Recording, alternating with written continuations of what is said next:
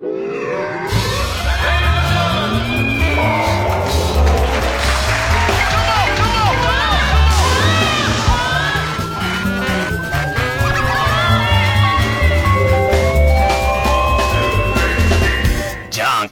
うも皆さん、こんばんは。爆笑問題、田中裕二です。いやー、ウィル・スミスに殴られた頬がまだ痛いんだお前じゃねえだろ。お前も殴られる側だからな、言っとく。そのうち。本当に。いや、本当にさ、ええ、あれすごかったじゃんなんかすごかったね。でさ、うん、俺ほら、動画とかさ、はいはいはい、ネットで、俺だって一応さ、うん、ネット疎いけど、うん、ああいうの見るわけだよ。まあ、一応ね。探してツイッターの動画とかさ、見たらさ、太田が殴られればよかったのに。もうさ、ひどい、そりゃないじゃないか。なんで俺がウィル・スミスに、ね、俺ウィル・スミスに何も言ってないよ。何も言ってないよ、ね。ウィル・スミスは太田も殴ってくんねえだろうかとかさ、すごいよ、さ。ひどいね。そうじゃ島にはさ、西島秀俊が太田を殴ればいいんだって、わかんないよ。ドライブお前、それどういうことなんだよっていうさ、話で何にも言ってないのね。そりゃないじゃないかと思うでも、まあ確かにお前は殴られそうだ、ね。ね。日本で言えば太田みたいなやつまあまあまあ、そう。それはだよ。それはちょっとちょっと待ってくれよって思うよな、ね、な。ああいうね、口の減らないコメディアンね、言ってもわかんねえんだからね、殴るに限るよなっつってさ、そその後出てきてさ、あの、アカデミー賞の人、その後出てきて、私たちはウクライナと共にあるっつってんだよ。それちょっとお前、つじつま合わねえんじゃないの？全員好きだってコメディアンだよ、お前。いろんなこと言ってたよ、プーチンに対しては、お前。まあ、ね、事実もあって、合ってんのかな？大丈夫なのかな？そうね。どういうことなんだろうな。確かに衝撃的でしたからね。本当にさ。あのウイルス、だってアカデミー賞受賞またさ、ウィル・スミスかっこいいんだもんな、殴り方がさすが。殴り方がパッション俳優だからさ。そうなのよ。決まるんだよ、パシャーって決まるんだな。で、あれ、野口がほら格闘家だからさ、半分さ、聞いたのは、あれ、相当、どうなの？あのパンチって言ったら、いや、腰も入ってますし、あれ相当ですよ。だからもう全部相当です映画用の殴り方だからさ、あんなのさ。いや、だからそれでロックハドソンかと思ったもんだってロックハドソンが最後、まあ、ジェームス・ディーン殴る時の、あの、ジェームス・ディーンじゃねえか、あの、なんか、メキシコ国境のさ、あのところにさ、親父がいるんだ、変な。あの、やっぱり差別するようなさ、あの、白人しかうちは入れませんって。で、あの、ロックハードソンが、その、ね、本当は反対してたんだけど、息子の嫁さんに、が、連れて帰ってくんだよ。ジャイアンツでね。で、あの、要するに、あっちの、何、あの、ロサ、ど、どっか都会から帰ってくんだよ、東部から。それで、あの、最後は、その、断った主人を、白人だよ。それを殴るんだよ、その、ロックハドソンが。ロックハドソンがね。そう。だつまり、もう俺も差別は許さないって側に立つわけだよ。はいはいはい。それはアメリカのさ、いわゆるさ、なんつうのかな。それはまあだ、大義名分だけどね。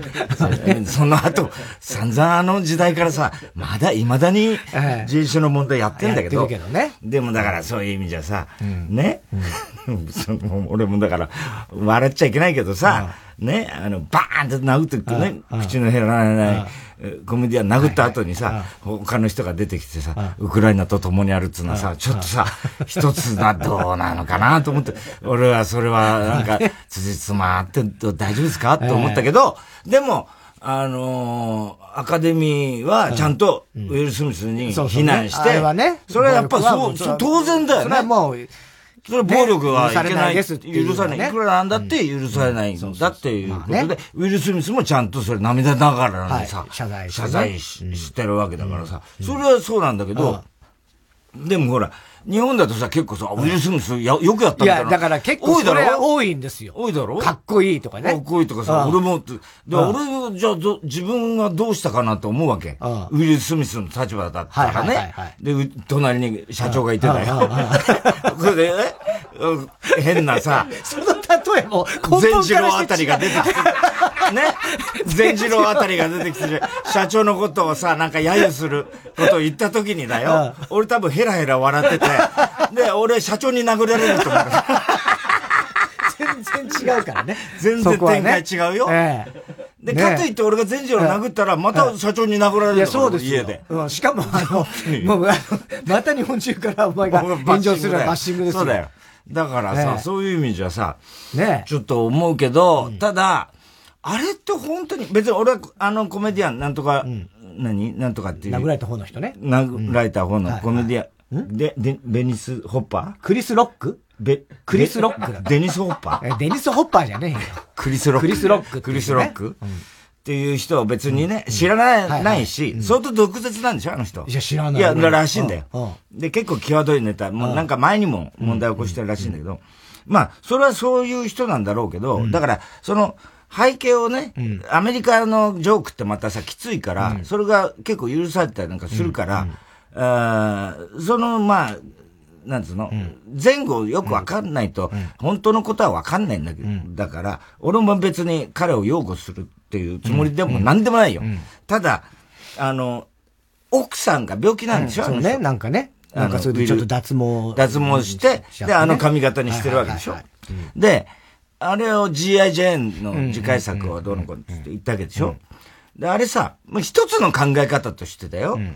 あの奥さんは堂々とあの髪型にしてるわけじゃない。うんうん、ね、うん、つまりさ、もう別に、あウィッグとかなんか、そうじゃなくて、うん、あえて私は、あの病気だけど、うん、この髪型ちっとも恥ずかしいと思わないっていう、はい、まあ、堂々と、あれであって、かっこいいわけじゃない、まあ、あのね、公の場にあって出てきてるわけですから、ね、かっこいいわけじゃない。で、あのコメディアンが本当の気持ちはどうかわからないけども、それに賛同し、その思いを、組んでだよ。それで、G.I. ジェンのね、うん、クールじゃないかと。うん、で、G.I. ジェンの、G.I. ジェンって言ってみりゃさ、堂々とした女性の、はいわゆるイメージなわけでしょ、その自作、ね、あの、次回作楽しみだよって、それにの、その思いに乗っかって言ってる可能性はなくはないじゃない？まあね、わかんないけどね。わ、かんないけど、わかんないけどだよ。だから、わかんないんだから、で、ウィル・スミスも謝ってるわけでしょ、うん、それで、うん、それで、あの、コメディアンの思いはどうかわかんないけど、うん、それはそれとして、だけど、みんながさ、病気なのにあの奥さんかわいそうあんなこと言われてっていうのは、果たして奥さんはあれで。ああ、そっか、そう、奥さんとしてね。ね奥さんとしても微妙な気持ちだとは思うよ。だけど、私はこれ全然恥じないと、この髪型で。で、それに対してコメディアンが、ああ、クールじゃないか、ジアジェンみたいじゃないかっていう気持ちで言ってる場合もあるわけじゃない。で、それはそれで、だけどやっぱりあの奥さんが傷ついたとしてだよ。だけど、他の人たちがあれを見てだよ。あの、病気の人をああいうふうに言うのはって、いうことを言うのは、果たしてどうなんだろうなと思うね、俺はね。そうね。うん。だってあの人はちっともあれを恥じてないよっていうことなわけでしょ、きっと。まあまあまあね。ね。それをさ、なんか、かわいそうだと。病気の人がかわいそうだと。いう、そういうのはさ、で、ウィル・スミスは偉いと、妻を守って偉い、うん。それはどうなんだっていうのはさ、まあね、ちょっと俺なんか思っちゃう。そうね、それはちょっとわか、そこまで深く考えて、ね、だから俺が別にそれ用語じゃないよ。わかんない。すぐ用語ってなるからね。用語なんか誰の子用語もしないんだから、俺は。そもそも。そもそも俺誰の用語もしないんだから。誰かの用語はするでしょ。いや、でもだからそういう意味ではさ、ねどう、難しい問題だけど、ね、あれはね、でも難しいとは思うんだよ。うん、あれを思い出した、あの、日野照正。あの、あったじゃない。あったね。ね生徒を殴って、ね。日野照正が、あの、子供がね、こう、ちょっとこう、ふざけて、あれは俺は、ドラムをやった時に、あれは俺は、ね、いや、まあ、ほじくり返すなよ、お前。それはさ、いいじゃないか、もう、日野さんもさ、いろいろ反省もしたと思うよ。それはさ、ほじくり返すなよ。いやいや思い出させてどうすんだよ、お前。あれ、別にさ、もうそういうつもりじゃない。前の話。いや、そう、そうなんですよ。そういうつもりじゃないんですけど。思い出した。じゃないんだよ、お前、その、悪びれない感じでさ、日野照正。あれ思い出したじゃないんだよ。それさ、もう。すみません。いいじゃないか、もう、それ、あれはあれで。まあまあね。あれはあれでさ、当人同士で。まあまあ、あの時も結構、いろいろあったじゃん。論争あったよ。ね。で、俺は、で、奥さんが言ったことは、俺すっごい分かったの。納得したの、あれは。ね。で、あの時も、日野さんかっこいい、あんなね、生意気な、ふざけたガキは、あんなバシってやってやんなきゃダメだ。偉いっていう感じに、まあ、なったじゃん、ちょっと。雰囲気がね。ね？で、そう言ってた、テレビでのコメンテーターとかの人もそういうこと言う人も多かった。ね？で、サンジャポでもあのニュースをやった時に、割とサンジャポの中でもどっちかっていうと、まあ、あれはしょうがないね。あありだねってなり、なりそうなところおっさんが、いやダメ、あれは絶対ダメって言ったのは、すげえ印象残ってて、で、それはもうすげえ俺は、俺なりに、あ、なるほどねっすげえこう、納得したんですよ。言うならちゃんと言ってよ。だって俺、俺もあの事件、どういう事件だったか今、おぼろげだから、なんかさ、また俺が批判されないそれ。いや、ごめんごめん。それはちょっと、それ批判されたよ。あやふやな記憶でさ、言わないでよ。いや、あの、あやふやではないんで、俺の中ではね。いや、お前の中ではの話じゃなくて。説明する、説明するよ、じゃあ。でも、ほじくり返したいわけじゃない。な、お前。説明するよ、じゃあみたいなさ、お前のその態度。いや、違う。まあ、でまあ言ってみれば、ね、どん、まあ、あの状況になって日野さんの立場っていうのがあるじゃない？ね？で、子供はふざけ確かにドラムをやってる、その日野さんがやってるバンドのようなやつね、演奏。で、それをやってふざけてて、で、それをふざけんなってバシンって、まあ、な、実際、殴ったんじゃなくて、うん、なんかもうバチをバーンってぶん投げたりとか、なんかまあいろいろやってね。で、まあ、日野さんはだから俺とあの生徒の間には信頼関係があるっていうようなことを言ってた、そうね。確かに。で、で、大津さんは、で、その、日野さんは、お俺は、まあ、あれは別に間違ってない的なことを言ったことに対して、ものすごいがっかりしたと。あんな世界的なトランペットの奏者が、ね、あ れを自分で良しとしてるっていうことは絶対違うって言ったんですよ。で、泰造とか、いや、ちょっと待ってくださいおさんあのね、ダメですか？つダメですってお前は言ったわけ。サンジャポでも。ね？ね、で、それは。根拠は根拠は、ね、だから。俺も今記憶が、今一生懸命思い出そうとしてるけど、あの時の気持ちを。ちょっともう昔すぎちゃって、わかんないのよ。だから、あのー、要は、大津さんがね、下手なこと言わないで。まあ、サンジャポでこの通り言ったかわかんないけど、うん、あまあ、それ前後もいろいろ話ね、まあなんか出た時に大津さんがよく言ってたのは、俺も気持ちわかる、日野照正の気持ちわかるし、俺もあの場にいたらぶん殴ってる可能性はある。ぶん殴るかもしんないけど、そのね、それをもしやったとしたら、いや、つい切れちゃったんだ。俺は。ね。つい切れて手出しちゃった。でもあれは良くないねっていうふうに言わなきゃいけないんだと。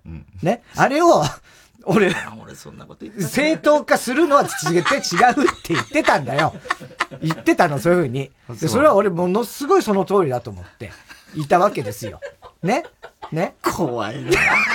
いやいや、怖いな、どう追い込みたいわけじゃなくて、ね？で、今回、まあ俺は、今回のこともまあ多分賛否いろいろあって。ただね、俺が思ってるのは、体罰っていうことに関して言うと、俺は前から思ってるのは、いやいや、それはね、あの、愛の無知とかなんかいろいろ言うけども、でも俺も別にね、殴られてるし、子供の頃ね、先生に散々殴られてるし、別にそれを今更どうこうね、あれは間違いだなんつって言うつもりはないんだけども、ただ、絶対に体罰っていうのは、あの、教育とは、で、100%ではないだろうなって思って、うんうん、つまり自分の感情が抑えきれない時に必ず手が出るって思ってるから、それを全てが教育でっていうところで言うのは、俺はやっぱ違うんじゃないの？って、それはやっぱり自分が感情的になったっていうところを、あの、あの、分かってるはずだと、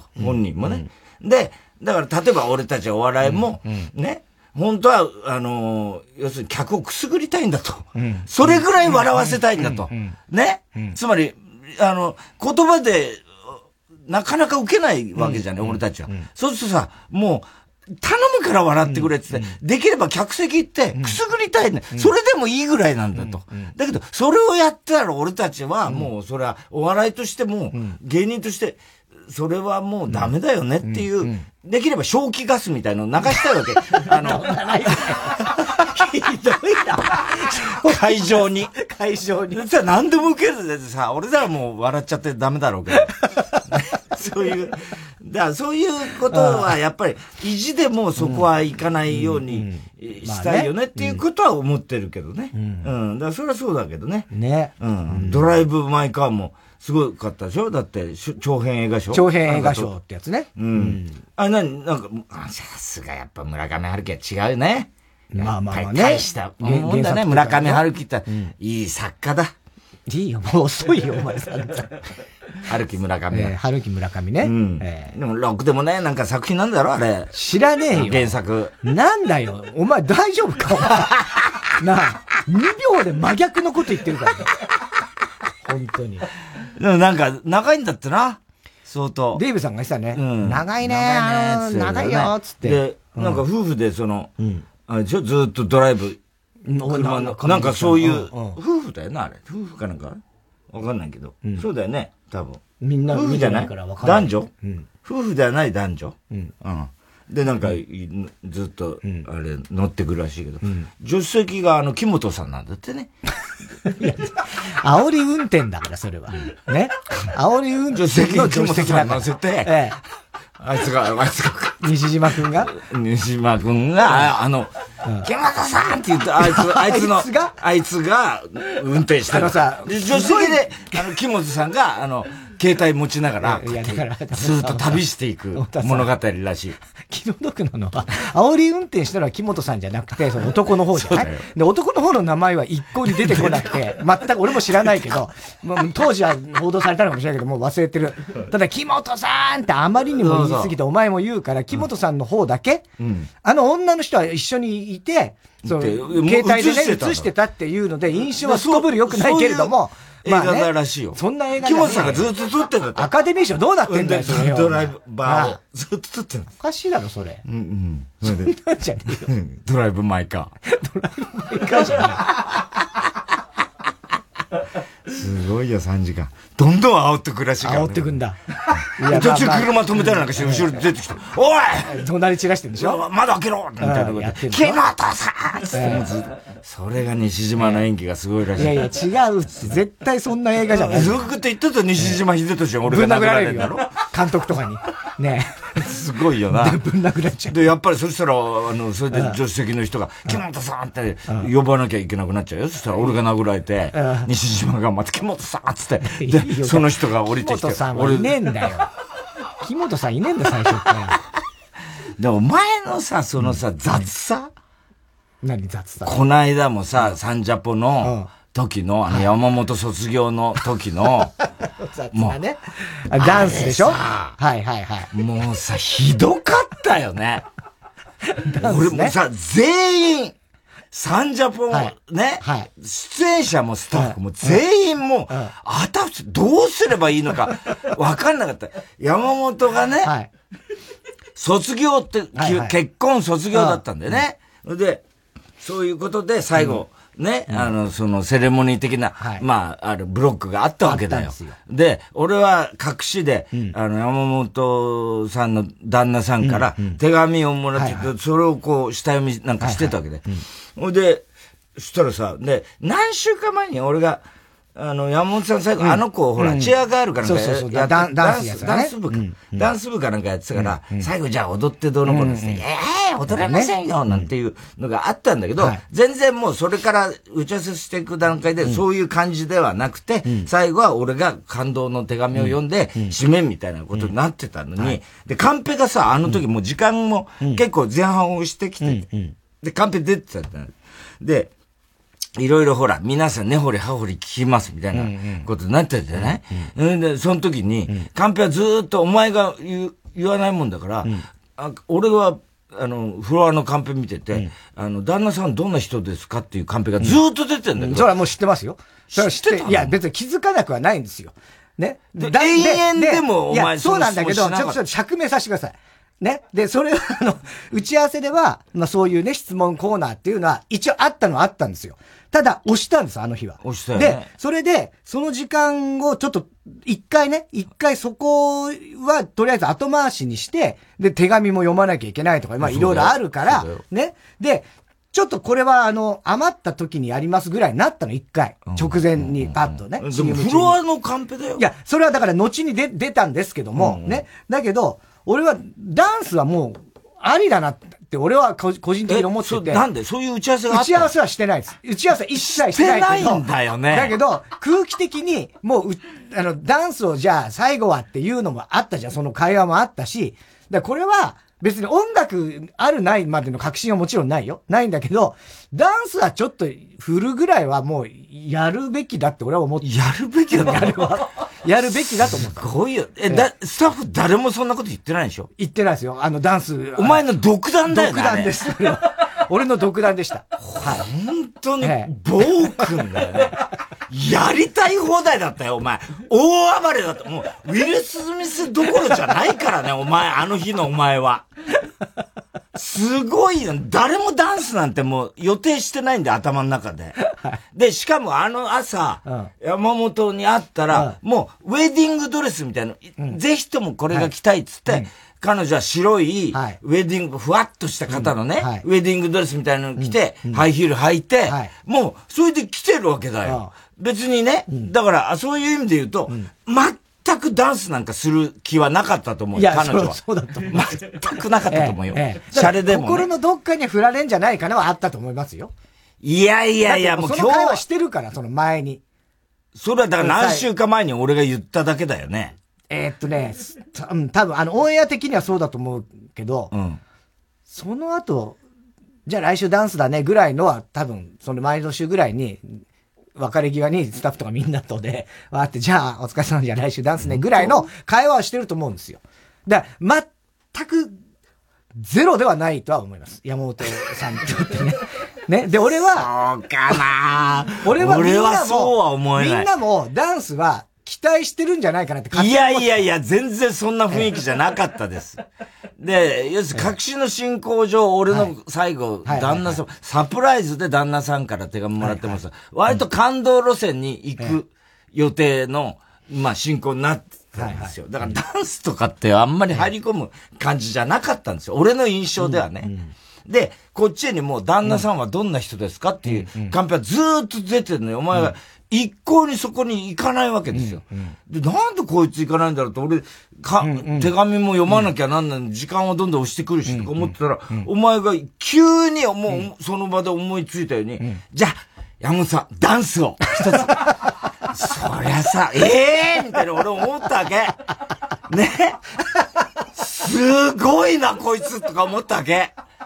で、山本白いあのドレス着て、ハイヒール履いて、ね、ダンスを。って、また、もう何の悪びれも、なんか悪意も何にも、お前のさ、その、俺の中では、さ、よかれと思ってた。よかれって、そこは怖いんだよ。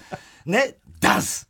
やりましょうか。なんて言ってるからさ、山本は山本で、すごい、あえ、え、やんなきゃ、一応俺の顔とか見ながら、どどうせやるんです。え、本当にこのやる空気なんですか？どうなんですか？みたいな。すげえ迷っててさ、だけどお前の顔はずっと鉄面皮みたいに、笑顔が固まったまま、早く、みたいな。もう絶対さ、お前さ、もうなんか、生なんだから早くやれいやいや、そんな。で、も絶対そういう雰囲気なんだよ。お前、顔では笑ってる早くやれよ。そんなことない。やりゃ済むんだよ、みたいな感じなんだよ、お前のやつ、感じが。じゃあ、ほら、ほら、ほら、みたいな感じで、みんなもうどうしていいかわかんなくて、山本山本で、え、じゃあ、じゃあ、あんなんつってさ、あの、ハイヒールをさ、こう、そう、ね、脱ぎ出したら、あ、なに、ハイヒール脱ぐのみたいな。お前さ、ちょっとさ、お前早く、そんなこと、まどろっこしいことしてんじゃねえみたいな。そういう空気だ、出したんだよ、お前。そんなことはないいや、そうだよ。俺の気持ちはそんな気持ちになってない。ハイヒール脱ぐんですか？みたいな。裏ではさ、お前、ハイヒールなんか脱がずに、ハイヒールやれいいんだよ。脱いだ方がいいと思いましたよ。だってそれダンスだから。そうでしょ、うん、それで。で、前も脱いでやったんですよ、昔。前も脱いでやったよね。でもせっかくのあのウェディングドレスにやってるわけでしょ、彼女は。はい。ででもハイヒールはちょっと脱がさせてくださいみたいな、かわいそうに。さあ、なんかさ、もうさ、綺麗に終わろうとしてんのにさ、ハイヒールちょっと、またそのハイヒール、女の子がハイヒール脱ぐとこなんかさ、ええ、テレビで映したくないけど、え、しかも時間もかかるしさ、はい、脱いで、早く脱いでみたいな、お前の心の声が心の声もない。んだよ。全然思ってないもん、そんなこと。困っちゃっててさ、で、こう結局脱いでさ、じゃあ、どうぞみたいなさ、もうさ、で、踊れないよあんな状況で。何にもね、ないんだから、踊れない。え、じゃ、そしたらお前がさ、はい、どうぞ、ダンス。ダンスどうぞ、みたいなさ、もう、鉄面皮みたいな顔してさ、すごい怖いんだよ。もうさ、早く踊れよ、みたいなプレッシャーすごかったと思うよ。でも無音じゃん。で、え、ど、ど、どうすればいいですか？って言ったら、言った俺がしょうがないからさ、もうこれじゃ踊れないだろうと思うからさ、俺が、あの、また例によってさ、たけしさんのさ、こういう、バタ、じゃ、バタフライ、今日は今までの、つって、その音楽的な香りになるかと思ってさ、やったらさ、お前のバタフライなんかどうだっていいんだよ、みたいな。お前、お前それをさ、制してさ、またお前たけしさんかよみたいなことで、で、また俺を止めてだよ。俺が無言になって、シーンとした中で、さあ、山本さんダンス、さあ、どうぞどうぞみたいなすっごいプレッシャーだったと思うよ。俺、山本。ありがとうしたね。え、え、って言ったら、で、音もないし、踊りにくいってお前も思ったんだろうね。なんか音楽出ないの？すごいよね。お前のその暴君ぶり？出るわけねえじゃん、そんなの打ち合わせないんだから。なんか音出してみたいなさ、言ってさ、上ももうてんやわんやだったよ、あれ。そうだろうね。そうだよ、女の子が。出るわけないじゃん。そしたらもう、どう、どうしましょう？って言ったらさ、お前がさ、じゃあもう出ないね、音楽出ないね。はい、はい、はい、はい、はい、はい、はい。ひどいよね。すんごい、しょうがない。みんなパネラーもさ、みんな、はい、はい、はい、はい。そんなのあり？やってくれちゃって。もうひどすぎない？あれ。いや、ひどかったな。と、そうだ、ね、暴れん坊だよね。確かに。え？ー、いや、俺は。どういうことなのあれ？俺は本当に。もうやりたい放題だったよね。ね。あの、ダンスは、ぜひともやってほしかったし、みんなも期待してんじゃないかなと思ってたんだよ。っていうかさ、ええそこが全く読み違えていましたよね。ええあと、意外に曲とかも、うん、ああいう時ってよく出たりする、まあちょっと 甘え、甘えてるところで人任せすぎだけど。だったら言っときゃいや、だそんな企画、計画として、本当にこれもう絶対ダンスをやるっていう明確なことでもないかったんでね。ないですよ。全然ないです。ゼロですよ、その企画。はい。うん。だから、なん突然言ったんですか、あれ。いや、だから本当に、あ、でも最終回最後はまあ、ダンスだろうな、山本さんの場合はって。だそれもだから、何度も言うように。手紙、その後あるんですあるよ、あるけど、時間はそこちょっと、まだあったから、うん、ね。そう、ダンス。ぐずぐずになりましたよね、あれ、結局。そうですね。はい、はい、はい、はい。すっごい怖いよね。踊れ、踊れ、踊れみたいなさ。怖いよ。生放送で。もうどんな気持ちだったろう、山本さんは。もうさ、今日が最後だとかさ、いろいろ噛み締めたかった思いもあるだろうよ。サンジャポだって本当に好きな番組だって言ってたし。ねそれでさ、もう、ね、用意してもらって、純白のウェディングドレスにさ、やっぱ綺麗な格好で出たかったって、わかるじゃない、彼女の気持ち。それをハイヒールを脱がせてたよ。自らさ、早く脱げよみたいな顔して、鉄面皮みたいな顔して、はい、はい、はい、はい。怖いよ、その人。どうなのあれ。そうね。あれはだから本当良くないね。良くない。あの、中根かなちゃんにね、石原 慎太郎さんの死について、残り7秒ぐらいで振った時以来の、そう、ひ,、えー、ひどい話ですね。初出場だった、うん、もうあれもひどかったですけど、うん、今回の山本暴君だよ、ね、ダンス振りも最低です。最低だったあれもひどかったです。だダメだよね、勘弁してくれよ、本当に。ねえ？えーまあ、でもね、山本さんも最後で、ね、あの手紙もいい手紙だったですよね。いい手紙だ、旦那さんね。すごい。本当いい手紙だったよね。ね。だあれなんかもう俺がほらボケるもんだからさ、もう慌てて最初の方でボケてたらさ、慌ててもう、あと何分みたいなさ、一瞬、一瞬だし、分かってんだよ、俺だって時間ぐらい分かってんだよって思うんだけどさ、もうさ、信頼されてないからさ、もう30分スタッフ、あと少しみたいなさ、もうすいませんみたいな 言ってさ、出してきてさ。ねひどかったよ、あれも。日曜サンデーもね、アミーゴが。そうだね。吉原さんが。まあ、サンジャポに。サンジャポに行きますからね。ということでね。そうそうで、ちょっとさ、セレモニーっていうか、あの、サンジャポ終わった後さ、あの、スタジオの隅でさ、あの、ディスタンス取りながらさ、みんなで山本さんに一言ずつみたいな、やったじゃん、出演者からさ、レギュラー出演者から。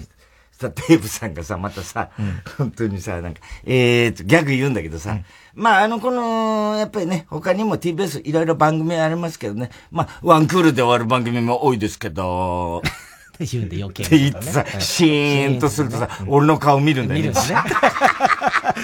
助けてくれみたいな感じでさ、知らないよ、俺は、なんてさ。いや、まあ、いろいろね、30分レギュラー、あのー、女性アナウンサーもね、まあ、いろいろいい人ばっかりでしたから、あ、田中みな実もいましたけど、つってまた俺の顔見んだよ。知らないよ、俺もう。処理できないよ、みたいなさ。面白かった感じだったよねね。。ねそうそうそう。で、それで、そうやって送り出してね。うん、で、ね、あの、まあ、山本さんはとてもね、最後感動して、ね、涙涙で、涙。まあ、そうん。の恥ずかしいダンスもあり、ね、涙のね、お別れ、ね。はい。でしたけどもね。アミーゴはもう、もうカラッとしてたね。全然。アミーゴはサバサバしてますねうん全然泣いてなくてね。うんそう。で、公認がね、あの、山本さんなんですけど、エリカさん。ああ、そうそう。彼山本エリカ女はだから、ほ今まで報道一筋で。そうですね。やってきたからね。2-3とかね。結構緊張しますって言ってたけどうんね。ね、うん日曜日から。新しく山本エリカさんですけどもね、報道の方ですからね、我々もあんまりね、仕事したことないですからね、今までね。俺はあるんで、選挙とか。あ、そっかそっか。俺にひどい目に合わせてんだ、あれ、選挙そっかそっか、選挙特番であるのね。そうなんだ。あー、なるほど、なるほど。ね。でもなんかこのラジオ聞いてくれてるみたいですよ。ああ、そうね。カーボーイは嬉しいね。嬉しいよねうん。どんな感じで。あんななんか、だから報道の人とかが、なんかあんな、どしもネタみたいのばっかりあるじゃん、この番組。で、聞いて。どんな感じだ？だからわかんないじゃん、まだそんなに接してないから。ね。ああいうのでゲラゲラ家で笑ってんのかなと思って。、そんなのだ NHK だってうん。うん、あの、なんで、くわ、くわこ？桑子さん？くわこさんとかたまに聞いてくれてるうん。言ってたしはいはい。うん、結構、あの、聞いてくれてる人多いよ、業界で。業界のね。で、アナウンサーの人って、まあ確かにね、特に TBS のアナウンサーだから、いつ自分がラジオをね、そうやってやるかわからないからね、ラジオ勉強のつもりでなんか、向井、な向井始まったの？あ、始まった、フラット。あどう聞いた？あ、最初の。俺まだ聞けてないんだけあ、どね本当？だ、あの、第1回目の最初のとこだけちょっと聞きまして、どんなな宇。宙からやってんの、やっぱり、それは。向井？うん。向井千秋じゃないよ。千秋じゃないよ。え、日本人初の女性宇宙飛行士の向井、向井千秋のフラット。じゃないの？旦那が宇宙人のいや、旦那宇宙人じゃないよ。牧雄さんね。千秋はお前の金玉取った人。取ったのは違うんだよ。病理検査をやったのが、宇宙人に取られてたっつって。大騒ぎしてしてねえよ。一回もしてねえよ、そんな使い方。え？あ、そうなんだ。そう。そう、あのー俺まだ聞けてないんだようパンサー向井のね。うんうん。いい感じらしいねやすごいすごい、あのーすごくね、まあ、伊集院がそうじゃなかったとは言わないけど、すごい爽やかな、やっぱあ朝、朝の番組に。いや爽やかではないもの。うん、だ爽やかとは言えないじゃん、別に。焼き豚みたいな。焼き 焼くことはねえだろ、別に。爽やかではないよ。脂っこいもん、あいつ。脂っこくもないけど、別に。うんね。いや、でもね、滝沢カレンちゃんがパートナーで、ね面白かったですよ、やっぱり。なんかあのーなんだっけな、えっ、とね、えー、リスナーみたいなことを言いたいとき、なんか、インスタかなんかでやって、それをねあリス、ナーの皆さんがみたいな。うんみたいな、そのリスナーって普通だったら言うところを、ラジオ劇。滝沢カレンっぽいなと思って。どっから出てくんだろうね。ねああいうのね。ね。ラジラジオ劇の人たちがみたいな、なんか言って、それを向井が見つけ目利て、きとか、そういうのラジオ劇。ラジオ劇って言わないよね、みたいなとこから。だから、それでほら、例えばカーボーイリスナーとかさ、言うじゃない、そういう感じで、あの、フラットの場合はラジオ劇っていう、その、あの、フラットのリスナーのことはラジオ劇っていうことに決まりました。ああ、そういう。番組の中で。カレンちゃんが言ったからそう。そうそうそう。ああ、そう。だから、すごい面白かったですよ。うん、楽しみだうね。んこれ。からあのー、雰囲気も、うん。とってもいいし、あと、関取花ちゃんがね、曲を、ああ、そうなんだ。うんそうああ、そうか、あ言ってたね、うん。そういえば。であの、途中のさ、俺呼んでももフラットフラッ。トみたいな、なんか、そういう、ん？なんつうの、こう、ジングルみたいなやつも関取花ちゃんなんだよね、あれね。そうだ。ああ、そうなんだそうそうそうそう。あいいじゃないね。うん。だすごくいい雰囲気な朝この間、の。この間、あの、それこそお前がクビになったディズニーね。クビになってないですよ、別に。モンミッスターズキーにダメって言われたんだろうミね。ッキー、キャスティング権ないだろ、別に。ミッキーにダメって言われたら、それはもうどうしようもないで。言ったんだろうだって。そんなこと言うわけないでしょ、ミッキーは。俺、アイスエイジの記者会見。あ、はいはいはいはい。やってきて、新作の、うんあの、ディズニープラスでやるっつはいはいはい。行ったらさ、俺、あの、山寺さんが来れなくて、はい。んで、誰が来るの？って言ったら、小島よしおが来るっつうんだよ。小島よしお関係ねえじゃねえか、小島よしお。でアルセージは関係ない。関係ないんだよ。何も、声も何もやってないんだよ。そしたらさ、あの、小島よしおが応援団で。うん。あ、まあまあ、あるよね。そうね。お笑いの人が応援団的にで、ある小島がさ、俺、楽屋挨拶来てくれて、あ、今日はよろしくお願いしますからさ、お前何、何今日服着てんだよって言ったら、いや、あの、裸ではやっぱりちょっとディズニーはちょっと、裸、裸では出れないんですよ、とかさ。お前なんでお前関係ねえじゃねえかよって言ってね。いやいや、でも応援団ですから。で、今日はタレント二人しかいないんで、よろしくお願いしますよ、本当に。なんて。最近漫才協会も入りましてって言うからさ、またお前花輪に騙されたんだろう、どうせ。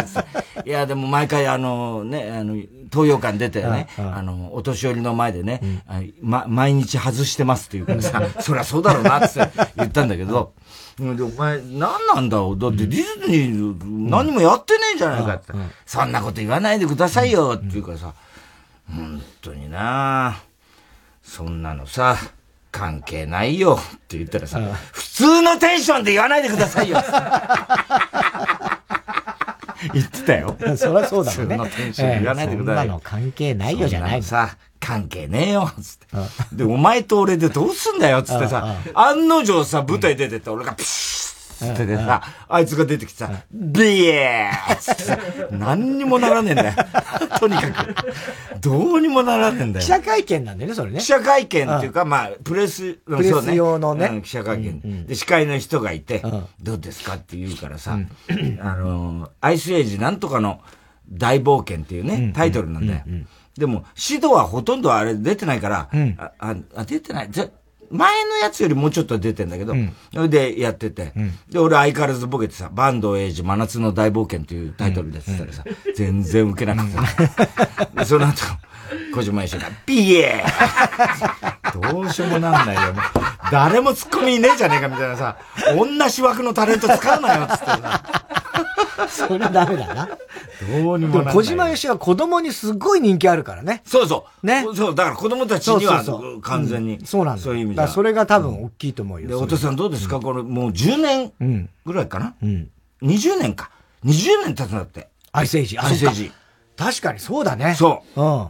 で、20年のね、あれでどうでしたかって言ったら、いや、本当に20年ってあっという間でしたけどね、うん、最初にじゃあ竹中直人もいたんですあれサーベルタイガーでって、うんうん、あいつが、うん、あの、あいつがつっちゃいけないけど、うんうん、竹中さんがギャラが折り合わなくて辞めまして、で、その後あの、オセロの二人もいたんですけど、片っぽが洗脳されて、あ、もういい です。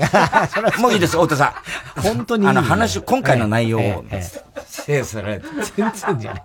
で、小島優勝が、ピエーピアしか言わねえのかなわけねえだろ。そんなの関係ねえ、もうちょっとなんか喋ってたろうがよ、ネタじゃなくても。どうにも収集つかなかったな。今でもね、20年って言いましたけど、この番組25周年。カーボーイ。え、いつで？あ、今日で？今日で ?4 月、4月でね。4月で25周年です。ああ、長くやりましたね。1997年4月スタートなんでね。今日がもう3月29日とかもう明けて30日ですから。ね。だからもう25周年ですから、すごいよね、そう考えてね。四半世紀。ね、うん、ということでございます。いろんな言い方、いろんな言い方したけどさ、それで何って話じゃないだって今の。いやいや、25周、だから大津さんがアイスエイジ20周年って言って、うん、ああ、そっかな、長いなと思ったけど、こう見たら25周年ってこう書いてあったんですよ、台本に。だからここは言っとくべきかなと思って。エクセレメーションマーク、びっくりマーク2個もついてるからね。25周年言えよっていう感じに今思えたんで、ちょっとこう最後に言っておきました。さあ、ということでございまして、25年やってもこんな低たらく。それでは参りましょう。火曜ジャンク爆笑問題カーボーイ。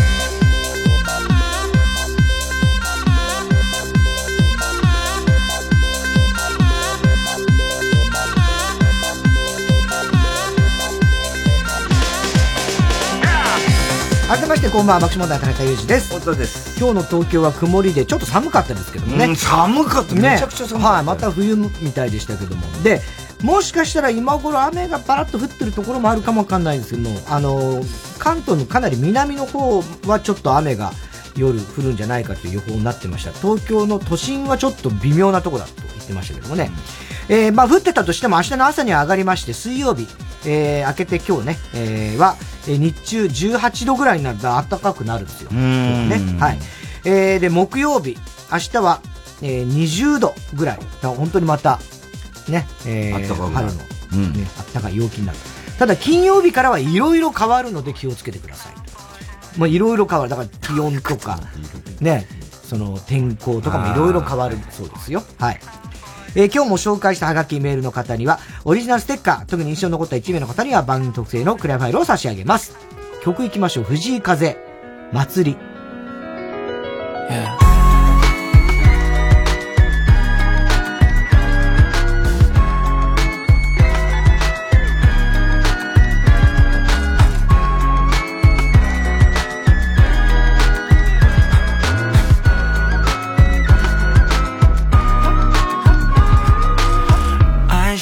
感じた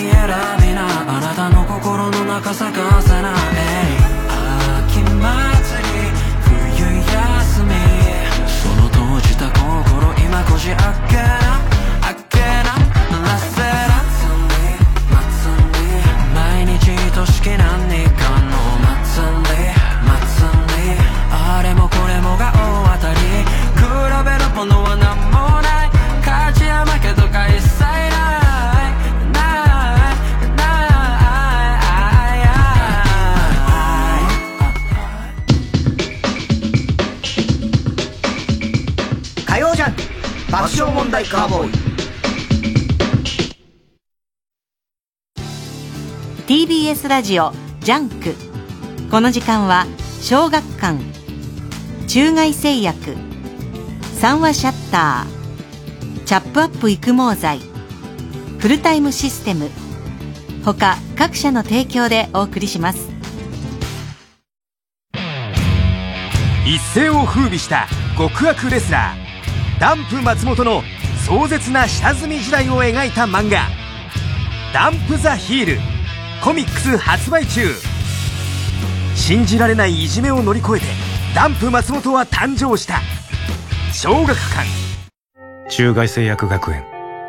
教授統治法の使い方を教えてください。例えばとても愛してるという言葉に統治法を使うと愛してる。苦しいほど。となります。単語も読み方も全然違う。しここまでです。今日の授業は。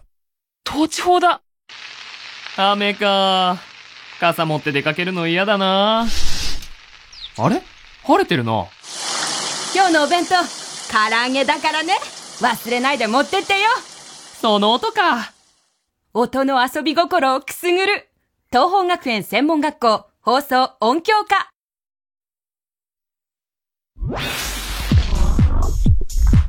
火曜ジャン爆笑問題カーボーイ。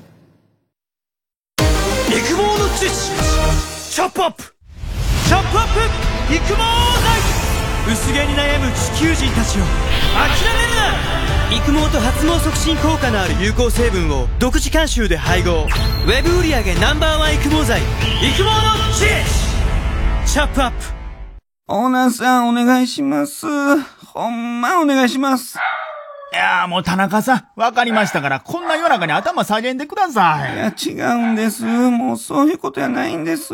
もうどうしてもこれだけ入れてほしいんです。いや、だから何を入れるん ?24 時間いつでも荷物受けといて便利なんですわ。もうほんまに私の夢なんです。お願いやから、フルタイムロッカー、入れてーなじゃあ、入れよか？フルタイムロッカー。ええー、ありがとうございます。あなたも、フルタイムロッカーで検索。火曜じゃん。爆笑問題カーボーイさあ、それではコーナー行きましょう。今週の思っちゃった。はい、今週あった出来事を受けて皆さんが勝手に思ってしまったことや想像してしまったことを募集しております。ペンネーム、翌日のジョー。明日のジョー、ね、翌日、丁寧に言うとね。はい、そうね。太田さん、ゴルフのスイング練習で、チャーシューメンではなく、かけまーじゃーんという人。あの、リズムは一緒ですけどね。そんなことは言わないです。まーじゃーん、えーそんなこと言わないです。昨日、太田上田だったんだけどさ、またさ、あの、菅さんと上田、よくゴルフの話してんだよ。で菅さん昨日なんかクラブ持ってき、新しく買ったんですよ、なんつって。上田がこれスイングみたいなのやってんだけどさ。まあそれいいんだけど、上田が最近さ、もうさ、こ何かっつうとさ、新しい銃手に入れてさ、所さんとこ行って、ああ、ね。前からでよくね。俺がさ、部屋入ろうとしたら、バババババって言って、あいつのさ、実弾入ってるんだよ。実弾は入ってないでしょ。入ってん実弾って本当あのに、だからスポンジだよ。スポンジだけど、はい入ってんだはいはいはいそう、機関銃なの。しかも、すげえこんなでっかい機関銃。ナーフそれをさガタガタガタって撃ってくんだよ。もう痛いんだよ、あいつの。痛いのはダメだ。痛いのはダメ。いや、痛いっていうかさ、スポンジだからさ、別に痛くもないんだけど、なんかすごいあ当たるとさ、やっぱ痛い感じするわけ。もう怖いんだよ、目とかに当たる。一応ね、胴体を狙ってんだけど、ほいでさ、ドサーッつってさ、昨日、あの、また、あの、結婚式場みたいなところさ、あの、スタジオとして使ってんの、最近ね。でお前さ、そのさ、機関銃、どうやって持ってきたのって言ったらさ、上着の脇にさ、うん俺、俺いつもほら、ピストルだからはい、ジーパンの前にこう、やって隠してんじゃん。あいつ機関銃こんな手でやる。でかいやつね。機関銃をさ、あの、コートみたいの、脇にさ、隠してもうドキドキしながらロビーをさ、うん歩ってきたらしい。だよ、それは。でどうしたのお前それさ、また所さんにもらったんだって。で所さんの世田谷ベースだっけ？轟うんうんうん。なんか、世田谷ベースかななんかど、遊び行って、で、あまた、あ、また何？太田くんのこと撃つの？じゃ、だったらね、これがいいよ、つって。所さんもさ、ひどいよ、武器商人なんだ、あの人。本当に。ウィル・スミスが、あ、来た。アカデミー賞授賞式で、プレゼンターを平手打ちにしたニュースを見て思っちゃった。もし、もし、ウィル・スミスが怒り、怒りを抑え、平手打ちを我慢してたら、許すスミス。全然違うじゃん、ウイルスミス。け焼き場で作りやがって。許すスミス。許すスミスと呼ばれていたと思う。言われないっつでもあの夫婦、だから俺あの後がどうなってんのかが、あ結構ね、まあね。ちょっと気になってて、ねあの奥さんは、何あんたあんなことやってんの？って、実は、うち家帰ったら、ウィル・スミス怒られてる可能性もある可な。能性はね。うん。あるなくはないなくはないけどねと思うんだよ。うん私全然この別に、G.I. ジェンに例えられてもいいと思ってんですけど、みたいにうんうん言う場合もあるじゃん。だからウィル・スミスも辛いだろうな。そういう意味では。まあね。なそうね。今難しいじゃん、あれ。ね、難しいよね、あれとかね。な。な大変だよ、いろいろな。えー、ラジオネーム、明太子。太田さん、太田さんと結婚した夢を、夢の続きで、実は、初夜の一部始終まで夢は続いていたけど、さすがにそれは自分の胸だけにしまっておこうと思ってる人。同じ目の続きねえんだよ、マジかよ。マジかよじゃねえよ。そんなわけねえだろうがよ。え、どこまで？いや、だからどこまで、この間話した通りだから。結婚式だっけ？俺。そうそうそう。お前が見結婚式た夢は。うんうんその後は？あとはない。もうそ、それで目覚めたんだよ。だ別にその後、翔也がどうとかないっつってんの。続き見たいと思って思ってないです。見たくないですよ。俺は見たいな。見ろよ、勝手に見ろよ。見ていいの？いいよ、見ていいよ、別に。本当だな？だって見れないよ、なかなかそんな。乳首舐めるぞ。最悪。お前ダメだからね、そんな、本当に。なんでダメなの？いやいやいやいや。いいじゃん。だって俺とお前の話なんだから。いや、まあそうだけどさ。え、弱いの？違う違う違うそうじゃない。弱いとか。ダメってどういう意味？いや、だから乳首舐めるぞなんだっつうのはもう放送的にダメだっつってんだよ。アカデミー授賞式で、プレゼンターの、また来たよ、クリス・ロックが、奥さんを侮辱されたウィル・スミスが怒って殴ったのを見て思っちゃった。もし殴ったのがウィル・スミスではなくて、野坂昭之だった。あほじくり出すんじゃないよ、お前。昔の事件を。これは若い子は何のことだかわかんねえだろうな。野坂昭之だったら、殴られたクリス・ロックは、野坂昭之を殴り返し、それを見たウィル・スミスの奥さんが苦笑いしながら止めに入った。小山明子さん、ね。小山明子さんね。大島渚さんのね、奥さん。ね。苦笑いしてたよね。あの時ね。あれはもう最高だったけどね。最高だったけど、それはまあ面白がってたよ、俺らも。あれはゲラゲラ笑ったけど。あれ最高だったよ。え、いや、そうだけど。めちゃくちゃ綺麗に入ったからね、アッパーが。野坂さん。じじい同士じじい同士。見たこと、しかも有名じじい同士だから。見たことないのよ。あれは前代未聞だったね。そうなのよ。マイクで殴んだよな、大島さんが。すごいよね。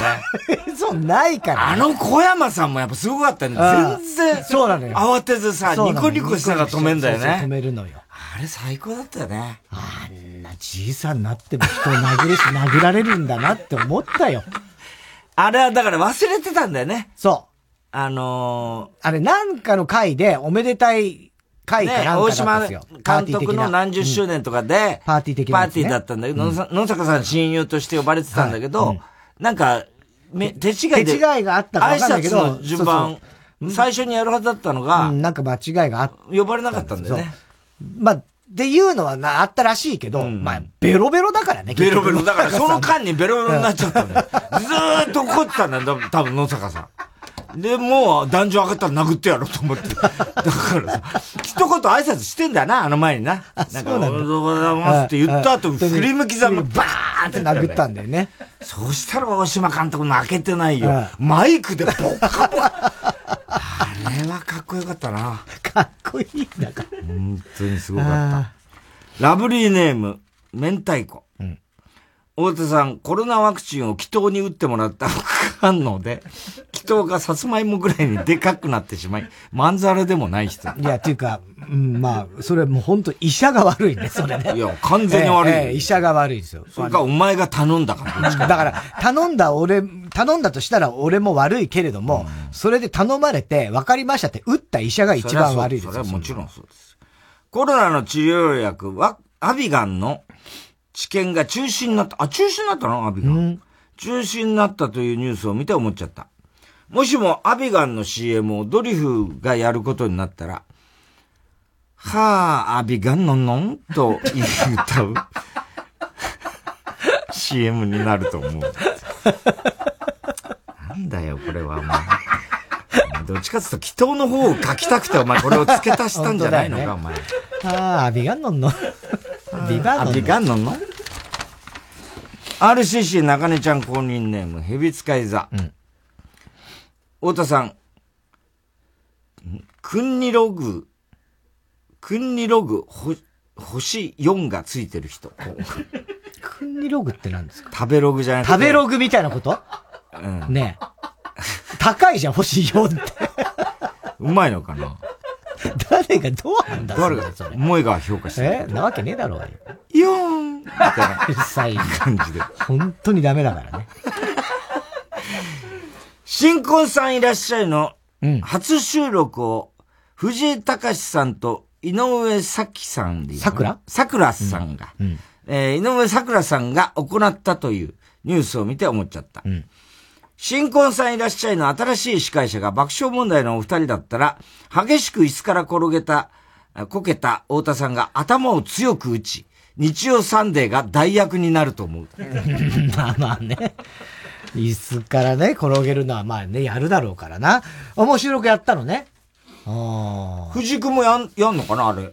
ねえ。けるやつな。あれ、でもなんかちょっと。あれ用の椅子だからね。そうなんだよね。最初が開発した。うん。うんあれやんのかなすげえ緊張するんだろうね、一回目やるときとか。ねねわざとらしくなっちゃった。そうそうそうそうそう、うん。まあでもうまくやりそうだな、藤井は。ね。えー、郵便番号 107-8066TBS ラジオ火曜ジャンク爆笑問題カーボーイメールアドレスは爆笑アットマーク TBS.CO.JP 今週の思っちゃったの係までお待ちしております。火曜ジャンク爆笑問題カーボーイここで、セブンオーダーのレスポールをお聴きください。さらば寂しさ探した財布の中には騒いだ後には破れたかさぶたの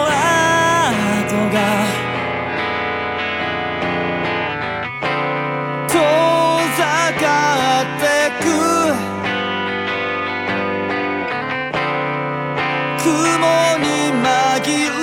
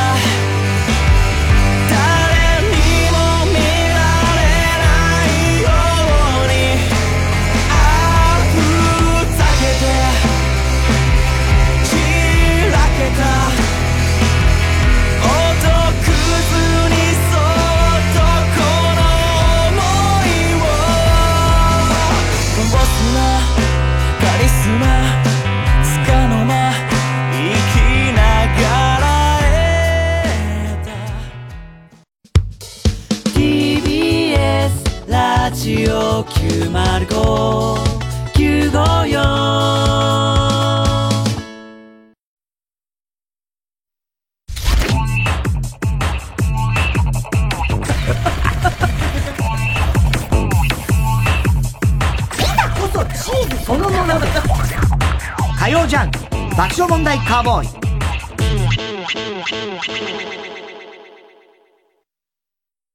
晴れのち雨雨のち大雨。大雨のちもっと大雨。もっと大雨のちもっともっともっと大雨。これくらい降っても頑張れる商品があります。チャップアップ。ヤブカラスティック、ルー大柴です。私、育毛剤チャップアップのアンバサダーに就任しました。本当にね、耳にウォーター、クリビス天魚、驚きピーチの木ですけど、頑張っていきたいと思います。え？中身がない？髪の毛があればいいじゃない。チャップアップをトゥゲザーしようぜ。ノットマッチ。ノットマッチ。なになにマッチングアプリ始めたの？条件つけすぎたかなどれどれ？ラジオ、ディレクター、作家にミキサーと、あおーイエスマッチングお相手は、東方学園専門学校東方学園 ACJP TBS ラジオジャンク。この時間は小学館中外製薬三話シャッターチャップアップ育毛剤フルタイムシステム他各社の提供でお送りしました。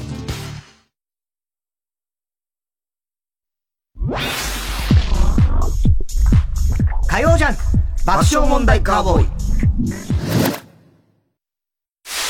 タイムマシンの完成じゃ。さすが博士。まずはわしが生まれた頃のアメリカへ。博士ってアメリカ生まれなの？うわ次は未来に行きましょう。いや未来には連れていかん。未来は自分で切り開くんじゃ。音で未来を切り開け。東方学園専門学校放送音響科。2年ぶりとなる全国ツアー振り替え公演が決定。TBS ラジオ公演第25回ビギンコンサートツアー20224月29日金曜祝日千葉市民会館大ホールで開催。チケット追加販売中。お問い合わせは0357209999ホットスタッフプロモーションまで。心揺さぶる音楽をご堪能ください。空気階段第5回単独公演ファート。東京大阪福岡札幌と回り3月31日東京で千秋楽公演を開催。我々空気階段の全てをお見せします。一人でも多くの方に見ていただきたいです。千秋楽公演の配信チケットはファニーオンラインチケットピアで販売中。詳しくは TBS ラジオのイベントページで。最高の時間をお届けします。最後最後最後 GO!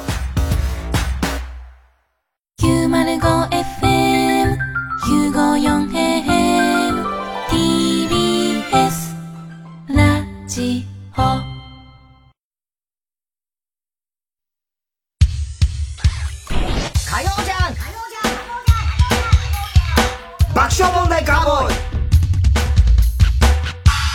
さあ、続いてのコーナーは。哲学的はい。太田さんがえー、流行らせようとしているギャグ、哲学的このギャグをもっと使う機会を増やすために、皆さんからも自分の哲学を募集しております。ラジオネーム、ミヒャエル。ミヒャエル。時がゆっくり流れる観光地へ行った旅行は、あっという間に終わる。哲学的 まあ、なんとなくわかりますよ。ね。時がゆっくり。いやうまくない？いや、うまい、うまいですけど。ね、時が。バカにした笑いしたよね。してないよ、別に。バカにはしてない。いや、バカにしてないですよ、それは。だ時がゆ、ああ、ね、時がゆっくり。流れるね。流れるね。って言うけど、もう、帰る日だ、今日は、みたいなね。あっという間に終わっちゃうんでね。でバカにしてないですからね、全然。藤田悦シータン。久々だな。そうだね。うん。闘牛の牛よりも餌をもらえると分かった時の猫の方が勢いよく突っ込んでくる。哲学的そっか。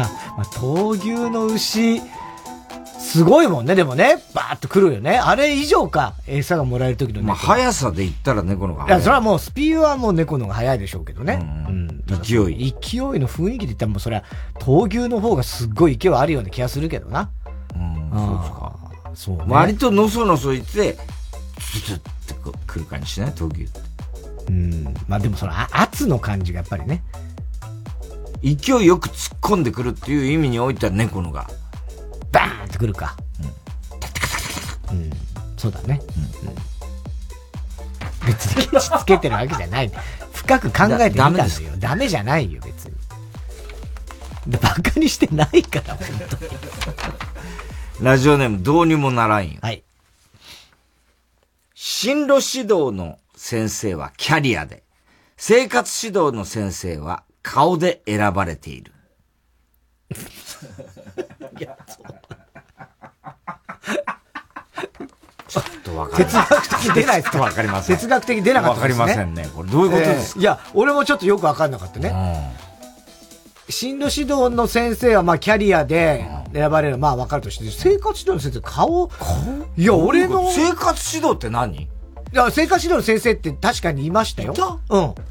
あの、朝礼とかの時に、なんか、例えばね、覚えてんのは、えっ、と、小学校だから中学校とかの時進の。路指導も別にさ、各担任がやってなかったやってたかもしんないね。ねそうだね。うん。えっと、生活指導で行くと、朝礼の時に、あのー最近トイレットペーパーがなくなったり、あの、減りが早いから、みんな大体これぐらいの長さで、一回やるように、みたいなことを、先生が朝礼で言ったりとか、そういう生活指導の先生がいい。トイレット博士だ。トイレット博士じゃない、生活指導の先生。社会科の浅野先生という先生でしたね、その時ね。えー、アザラシ2。嫉妬から悪意が消えたとき、その感情は憧れとなる。哲学的そっか、うまい人からね、ね悪意が消えた、あー、そっか、憧れ。なるほどね。悪意が残ったらもう憧れしか残ってないわけだよ。そっか。悪意が消えたら。ねうん。嫉妬っていう段階でやっぱちょっと悪意っぽいもんね、確かにな、言われてみりゃな。い意識はしなくてもよ。うん嫉妬するってこと嫉妬はだからつまりうんジェラシージェラシーね、いわゆるね。つまりジェラシー。俺もうバカだな、本当に。何を分かったようなこと言う。嫉妬ってのは、つまりジェラシー。そりゃそうだな、小泉進次郎と一緒だよ。ほぼね。セクシーですね、みたいな。なんだろうな、本当に。えー、ラジオネームどうにもならんよ。高橋ジョージは、ロードでこれだけ儲けたという話ばかりしているが、そろそろ、ロードでこれだけ儲けたという話をしてこれだけ儲けたという話をしだす。哲学的しねえよ。哲学的でもねえよ、別に。まあ確かにね、この話は、あの、面白い、面白いというか、興味深い話いっぱいあるんですよ、高橋ジョージさんの。あの、ロード、あの時だから、あの、なんていうの？えっ、と、著作権みたいなのも全部、権利もそのまま持ってた。全部持ってたんだよね。全部持ってたんですよ。そうなんだよ。ね。だからもう、すごい売れたらもう全部印税とか全て入ってきたから、ものすごい額だったっていうのはありました。えー、日向坂46、上村ひなのさん激推し、爆推しネーム、うん、ボブサップ。ボブサップなボブサップにそんなに人気あんだ、日向坂。売れてない小説家は、売れてる漫画家より偉そう。哲学的俺はそうかもしんない。わかんないけど、そういう人もいるかもしんないけどね。ああ、まあでもそんなこともないか、今や。ね売れない小説家ほどだって惨めな奴らいないから。いや、まあ惨めかどうか別として。ねえ。売れてる漫画家より偉そうってことはないね。売れない小説家なんてさ、うん、例えばじゃあ、ワンピースの人いいんだよ。うん。小田さん。小田さん。うんより偉そうにできるわけないよね。いや、まあ、売れない小説家ごときがさ。あ、なんで漫画？何書いてるの？あ、ワンピースなんですけど。あ、ワンピースっていうのは？みたいな、そんな奴はいないでしょ。それはね、認めざるを得ないからね。なんで今芝居？なんで今芝居に入った？何今の芝居？何かわかるかな？とっかかりがあるかなと思ったんですよ。バカにしてるやつ、いるからこういうやつって。実際やってみて、いねえだろうなって思いながらもやったんですけど、やっぱいねえなそんなやついねえなと思った。ラジオネーム、寂しさが生きる原動力。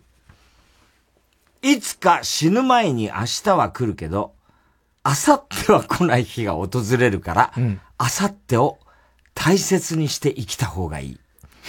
哲学的いやいやいや、あの、わかりづらい上に納得感もあんまない。明後日を大切に生きた方がいい。うん。いや、だから。いつか明日は来ない日が来るっていうような、うん、まあね、よく言うとして、はい。その前にあさってが来ない日が来るよっていうことだよね。そういうことね。だからあさってを大切にた方がいい。だからその14日の土曜日的な感じですよね。ん？14日の土曜日っていう、あの、パロディ13日そうそう、13日の金曜日じゃん、それは前の日は、みたいな。の、ちょっと、あの、トリック的に近いかなと思って。トリック、うん、どういうトリックなのあのー、なんていうのかな、トリックっていうと、騙すみたいなニュアンスだけれども、ロジック。ロジックか。ロジック。あー、トリックとロジック似てるから。似てねえ、別に。小さなつが入る。くも。くが。くもそうなの。どうにもならんよ。見せてもいい用のパンツなのは分かったから、見せてもいい用のパンツだとは言わないでくれ。哲学的全くその通りだ、これだ。なんで言うんだって話だよな。分かったから。ね。まあね。そりゃそうだよ。そうね。これ見せてもいいようなパンツだから。から言わなくていいよね、別に。まあでもその、嫌なんだろうね、その女の人の方もね。こう見られて。うん、ねえー、ラジオネーム電柱理論。うん、セクシービデオの出会って3秒で合体よりも、出会って30年で合体の方が興奮する。まあ確かにな。30年。すごいよね。シリーズってあんまりあれだよね。えー、なんかね。30、30年は長いな、でもな。えー、郵便番号107-8066火曜ジャンク爆笑問題カーボーイメールは爆笑アットマーク tbs.co.jp まで哲学的の係までお待ちしております3月24日に配信リリースデビュー30周年を飾るラブソング Mr.Children で永遠。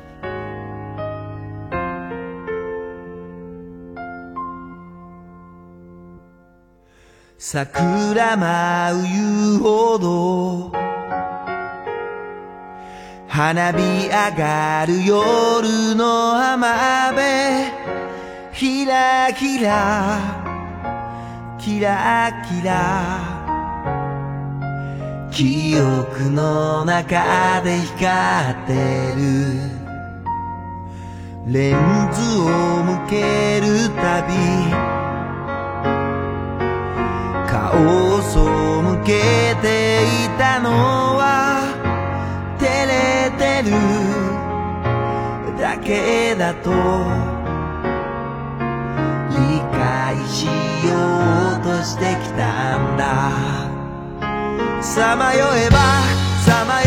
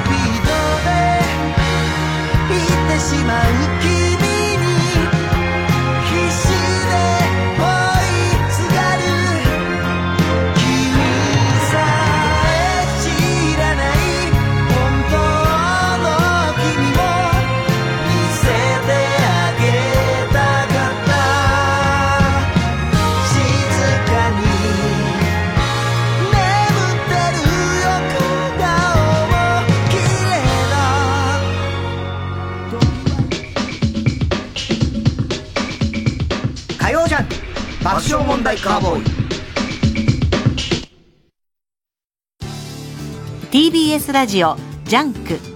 この時間は小学館中外製薬三和シャッターチャップアップ育毛剤フルタイムシステム他各社の提供でお送りします。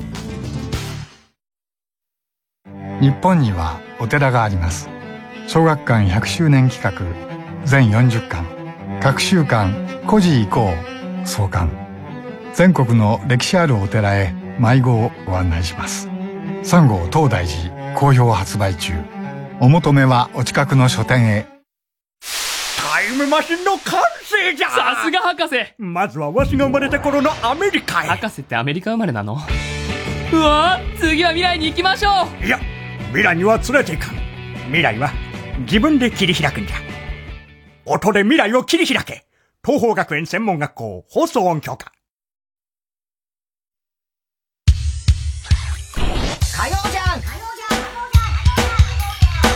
爆笑問題カーボーイさあ、続いてのコーナーは、田中アニメを知らない？はい、お題のアニメタイトルから嘘のあらすじを募集。その中にスタッフが用意した本当のあらすじがあるので、どれが本当のあらすじかを最近のアニメを全然知らない、田中が当てるコーナーでございます。さあ、今回のお題ですが、僕のヒーローアカデミアというね、えーアニメですけど、えー本当に僕は、タイトルは聞いたことあるんですけど。あーこれ有名だよね。はい、有名ですよね。ただ中身は全く知りません。それさっきのあの日野照正さんの話を今あちょっと思い出したんだけはいはいはいはいど、あの時俺が言ったのうん。は、あの、肉体言語っていうことをずっと俺は考えてて、要するに表現をする人は、あの、まあそれはなんでそう思ったかっていうと、三島さんの最後、三島由紀夫の、あの、滑腹がありますよね。あのーいわゆる一概案で、俺は、だから未だに、その、答えは出てないんですよ。ただ、三島由紀夫っていう人の文章は好き、大好きで、あんなに言葉が鋭い人もいないと思っているんだけども、で、あの人はボディビルやったり、なんか、肉体言語っていうことも一つの表現としてあったんだけども、最終的に自分の思いを、その、自分の死を持ってね、えー、滑腹っていうことで、表現者としては最後そこだったということで、でも、あんなに言葉を持ってる人が、ね、なんで、最後そこに行くのかなっていうのは、それが正解不正解じゃないですよ。ただ、あん、あれだけの天才がですよ、言葉ではなくて、メッセージとして、日本有国だったわけですよ。自衛隊を立ち上がれ、憲法を改正するべきじゃないか。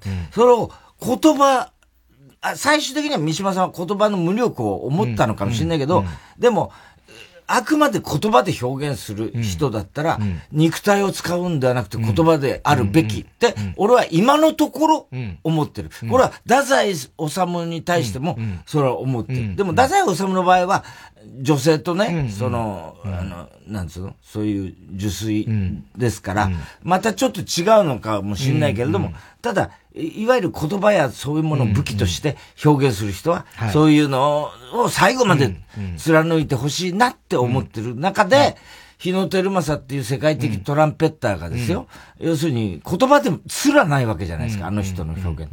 音ですよね。音の強弱だって、なんでもうそれわかんないよ、俺はプロじゃないから。だけど、それでうんと感動させてきた人が、何かをものを伝えるって時に、拳を使うのかってことに対する、俺は、そこに、あの、日野さんの、あれは俺と彼の間で分かってる共通言語なんだっていう言い分の中に、そこにちょっと嘘はありませんかっていうことを、多分俺は言ったんだと。ね。うん。それを、なんかいい加減な解釈で、あの、その、あやふやな記憶で、言ってたよな、お前、日野照正の時、みたいな、言われると。そんな言い方してないからね。いや、でも、でもそんな感じだったから、困るから、ちゃんと説明させてもらったけども。さあ、それでは行きます。これあの、言っときますけど、ラジオネーム読まないです読まないでくださいよ。お願いします。なんでかっていうと。わかるよ。えー、1枚目。日本におけるスタントマンの第一人者、大野幸太郎がスタントマン専用の学校を設立。そこに入学してくる個性豊かな生徒たち。学長である大野の目線から描かれる人知れず活躍するスタントマンの卵たちの青春物語。誰も知らない僕だけのヒーローがここで生まれる。ああ、なるほどね。はい。いいじゃないですか。ね、いいよね。続きまして、2枚目。近未来。長く空想の産物であった、ウルトラマンや仮面ライダーといったヒーローについて、人間の心の中にあるジャスティスの実在が証明されたことにより、justice を取り出し、本物のヒーローを生み出す、ヒーロー学が大学研究に誕生した。ああ、なるほど。はい。研究が進むにつれて、 justice は一歩間違えると injustice に変わり、いわゆる悪の組織を生み出してしまうことも判明。 injustice を使って研究機関には属さない在野の研究者が悪の組織を生み出す研究を始めてしまっていた。城西大学理学部ヒーロー、ヒーロー学科、ヒーロー学専攻の広野准教授ゼミに、今年新たに、えー、ソーダ、諸星、ゴー、北斗、本郷の5名が入ってきた。いろんなね。ところが、そのなヒーローたち5人の中に、インジャスティスの研究目的に紛れ込んできた者がいることが判明する。裏切り者は誰だ？本当に真のヒーローは誕生するのか、科学的にヒーローの構造を解き明かしていく、空想サイエンスコメディ。なるほど。僕のヒーローアカデミアと。へえ。はい。すごい壮大な。ねねでも面白そう。面白そうね。えー、3枚目。人類のほとんどが、個性と呼ばれる特殊な能力を持つ時代。個性を悪用するヴィランを取り締まるヒーローたちは憧れの存在だった。しかし誰もがヒーローになるための力を持つヒーロー飽和時代では、その力を行使するために国が認めるプロヒーローになる必要があった。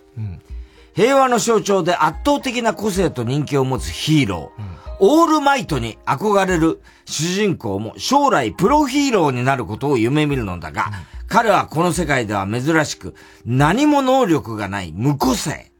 それでも諦めず偉大なヒーローを輩出してきた超難関校、UA 高校ヒーロー科への入学を目指す主人公は、とある事件からオールマイトにヒーローの資質を見出され、彼が持つ超常的な個性を譲り受けることに。これは無個性だった主人公が最高のヒーローになるまでの物語である。はあ、すごいな。難しいね、でもね。言ってることが難しい。難しいね。UA 高校ヒーロー科。はい。えー、4枚目ですか。はい。12歳の甲斐義弘少年が 仮面ライダーやゴレンジャーなどの戦闘、戦隊ヒーローの先生から正義の味方になるための授業を受けることができる学園に通ってヒーローを目指すという学園もの作品。うるせえよ。学園もの作品。もう、手抜きじゃねえか、最後の方。えー、最後です。どこもかしこも正義の味方を自称するヒーローだらけになった世の中。だったのは最近までの話。悪の組織、ファットバジャーンの君臨により、世界中のヒーローたちが殲滅されていった、いった。第一線で戦うヒーローがまた一人殺されていく一方で、社会復帰を促す通称アカデミー、アカデミーでは、伝説のヒーローだったと噂がある、マスクをかぶった正体不明の講師、ジ・エンドによる指導のもと、闘志を失った者、勇気を失った者、自信を失った者、絶望した者、そんな致命的な欠点を持つ一癖ある元ヒーローたちへの課題が出されていた。世界が滅ぶのが先か、悪の組織を倒せるヒーローの出出現が先か。頑張っても打ちのめされ、必ずしも正義が勝つとは限らない世相を描く、ちょっと切ない、でも明日を少し頑張りたくなる、ヒューマンドラマアニメ。という。いやー。これは凝ってますね、皆さん。ねえ、海バンドだけ4番目だけちょっと絶対違うでしょ？あとはね、どれもちょっと本当にありそうだけど、でも複雑なのが多くてね、そうですね。ちょっとこう、難しいね。えー、正解は、一番最後。違います。違うんだ。これじゃないとすると、ちょっと待ってよ。えーっと、これ難しくてよくわかんなかったんだけど、一応言ってみると、3番目？正解。ああ、難しかったんだよね、プロヒーローのやつね。UA 高校ヒーローか。うん。無個性だった主人公が圧倒的な個性を譲り受けて最高のヒーローを目指すというね。そして1番目、スタントマンの。これもなんかありそう。大野幸太郎のやつね。これがラジオネームゴルゴンゾーラ。ゴルゴンゾーラ。2番目、科学的にヒーローを解き明かしていくというのが、ラジオネーム、エラリー。エラリー。3番が正解で、4番、甲斐義弘。はいはいはい。12歳の甲斐義弘。ラジオネーム、さすらいの夢旅人。はまあ、ヒーロー、ヒーローになる時がね、有名だからね。そして5番目が、あー元ヒーローね、欠点がある元ヒーローを。これがラジオネーム、虎の屁を嗅ぐ狐だそうです。いいおかみじゃないのね。はい。えー、いやーでも、どれもどれもね、ちょっとよかったよでも本物にちょっと、やっぱり、寄せてもいるんだよね。今回はみんな。そうですね。はい。僕のヒーローアカデミア。うん。えー、2016年から2021年にかけて5期まで放送。今年10月に第6期が放送予定。他にも3本の映画作品が上映されている。もう映画はい、原作は堀越康平、えーさんによるうん漫画作品で、2014年から現在まで連載中で、コミックスは、えー期間33巻。うんえー全世界で累計発行部数は6500万部を突破している。ねえー、アメコミのヒーロー作品を意識した演出が多数あり、敵を倒すというよりも誰かを救うことに焦点を当てているということですね。はい。僕のヒーローアカデミア。ヒロアカとかよくね。あそうですはい。なってて、なんだ見てみたいねありますけど。はい。えー、さあ、田中アニメを知らない次回のお題ですけれども、ラジオネーム、年金もらうまで死ねないからのリクエストで、4月は君の嘘。です。あ、これ知らないね。知らないね。聞いた4ことない月は、だから、4月バカのこと？まあまあまあね、エイプリルフールもあるから4月バカというか、それがかかってるのかな？で、実際にもう4月ですからね、来月も。ね。えー4月は君の嘘。はい。えーどんな内容なのか、嘘のあらすじ皆さん送ってください。宛先郵便番号107-8066。火曜ジャンク爆笑問題カーボーイ。メールは爆笑アットマーク tbs.co.jp。田中はアニメを知らないの係まで。4月は君の嘘の、嘘のあらすじお待ちしております。火曜ジャンク爆笑問題カーボーイ。どうも木梨憲武です第2回木梨フェス音楽会 in 両国国技館開催します4月2日はヒット曲歌手選抜大感謝祭の会。ゲストには綾小路翔さん桃色クローバー Z ナオトインティライミさん華原朋美さん中井貴一さんなど豪華メンバーが登場。そして4月3日は？木梨選抜曲一人でまあまあ歌う会。こちらはどんなライブになりそうですか？わかんないです。2日3日あのメニューが全部変わっておりますんでどちらかまあ両方来てもいいんですけど遊びに来てください TBS ラジオ公演第2回木梨フェス大音楽会は4月2日と3日両国国技館で開催チケット好評販売中詳しくは木梨フェス大音楽会で検索してください遊びに来てよろしく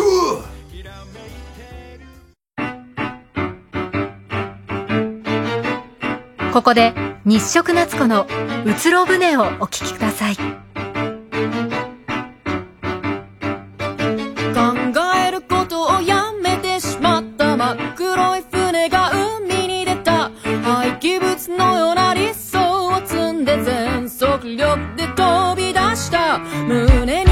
に掲げ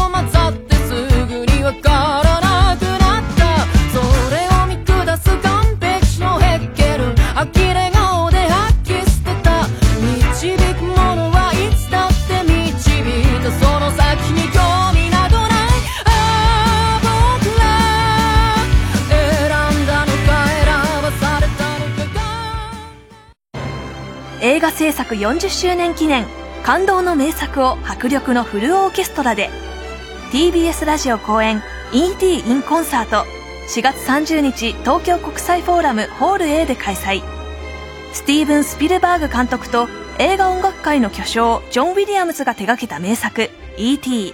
1982年の公開から今もなお世界中で愛されている世界的大ヒットを大スクリーンで上映感動の音楽をフルオーケストラ生演奏でお届けしますお問い合わせは0570-550-799共同東京まで火曜じゃん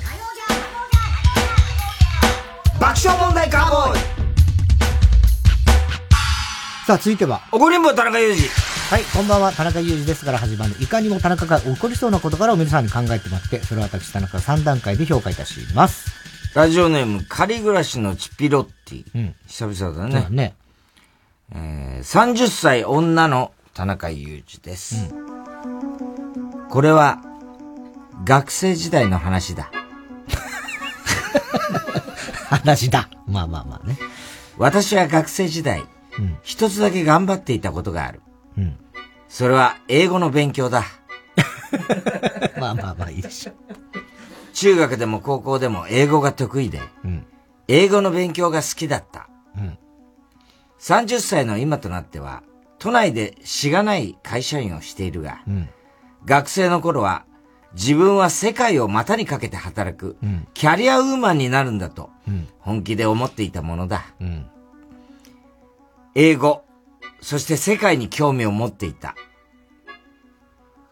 そんな思いを持って英語の勉強に力を注いだ結果、うん大学2年の時、成績上位者のクラス、うんその名も S クラスに振り分けられた。すごいじゃん。うん S クラスは私と同じ英語部の部員が多く、うん英語の勉強が好きという気持ちがクラスに溢れていてとてもいい気持ちだった。うんしかしそれは束の間の幸せであり、私は S クラフ S クラスに振り分けられたことを後悔することになる。なぜ？新学期が始まって数ヶ月後、10時40分から S クラスの授業が始まるが、時計の針が11時を指しても、うん先生は来ない。うんまた休校かしら。うんもう何度目よ、うんなんて友達と愚痴ってると、大学のスタッフが休校の知らせ、休校を知らせにやってくる。うんこんなことがしょっちゅうなのだ。うんそうですうん。!S クラスは、うん。担当教員が、クズなのです そうなの？たまに授業に来て、うん先生に英文、英文の添削をしてもらうことがあっても、うん遠くを見てぼーっとしてる。うん先生どうしたんですか？と言うと、ああ、しかい。彼女のこと考えてたんだ。言わなくていいじゃんね。もうすぐ一緒に暮らすんだよ。えー、すごいな。とか、うん僕はこの仕事にやりがいを感じてないんだ。本当は物理学者になりたいんだ。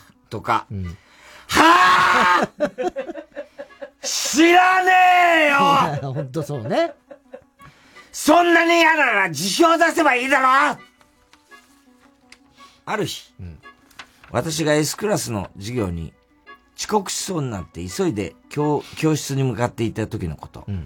階段を登ろうとした時、踊り場で先生が弁当を立ち食いしているの。先生。先生おはようございます。と言うと、ないぞ。立ち食いを見られて気まずいのか、後ろを向いて弁当を隠す先生。先に行ってなさい。おい！あんたも教室に行くんだよ！授業あと1分で始まるのに、なんでのんきにカツ丼食べとるんじゃ？それにここの1階の売店で売ってるやつだろ、それ。はいはい、わかりますよ。前を通るとすぐ食べたくなるその気持ち。わかります。でもまだ10時40分ですよそこは食欲我慢して仕事優先しなさいよ田中さん、これってムカつきますよね。いや、超ムカつくでしょ。立ち食いってどういうの？そんなやつなんだこいつ。踊り場で。踊り場で弁当立ち食い。いる？そんなことないよね。ひどすぎるね、この先生。そんな先生なの、でも、ね、ちゃんとしたが大学っつったっけ？ね？大学？で、大ね。うん。で、英語のね、しかも S クラスがあるみたいな力入れてるような。どういうことなんだろうなところだろうから、ちゃんとした学校なんだろうけどね。なんなんだろうね。えー、ラジオネーム。昔のガラケーで生きています。うん。太田さん、田中さん、こんばんは。はい、こんばんは。間近に迫る初体験に、胸が躍る18歳女子、うん。田中裕二です。ほうほうほうほう。18歳。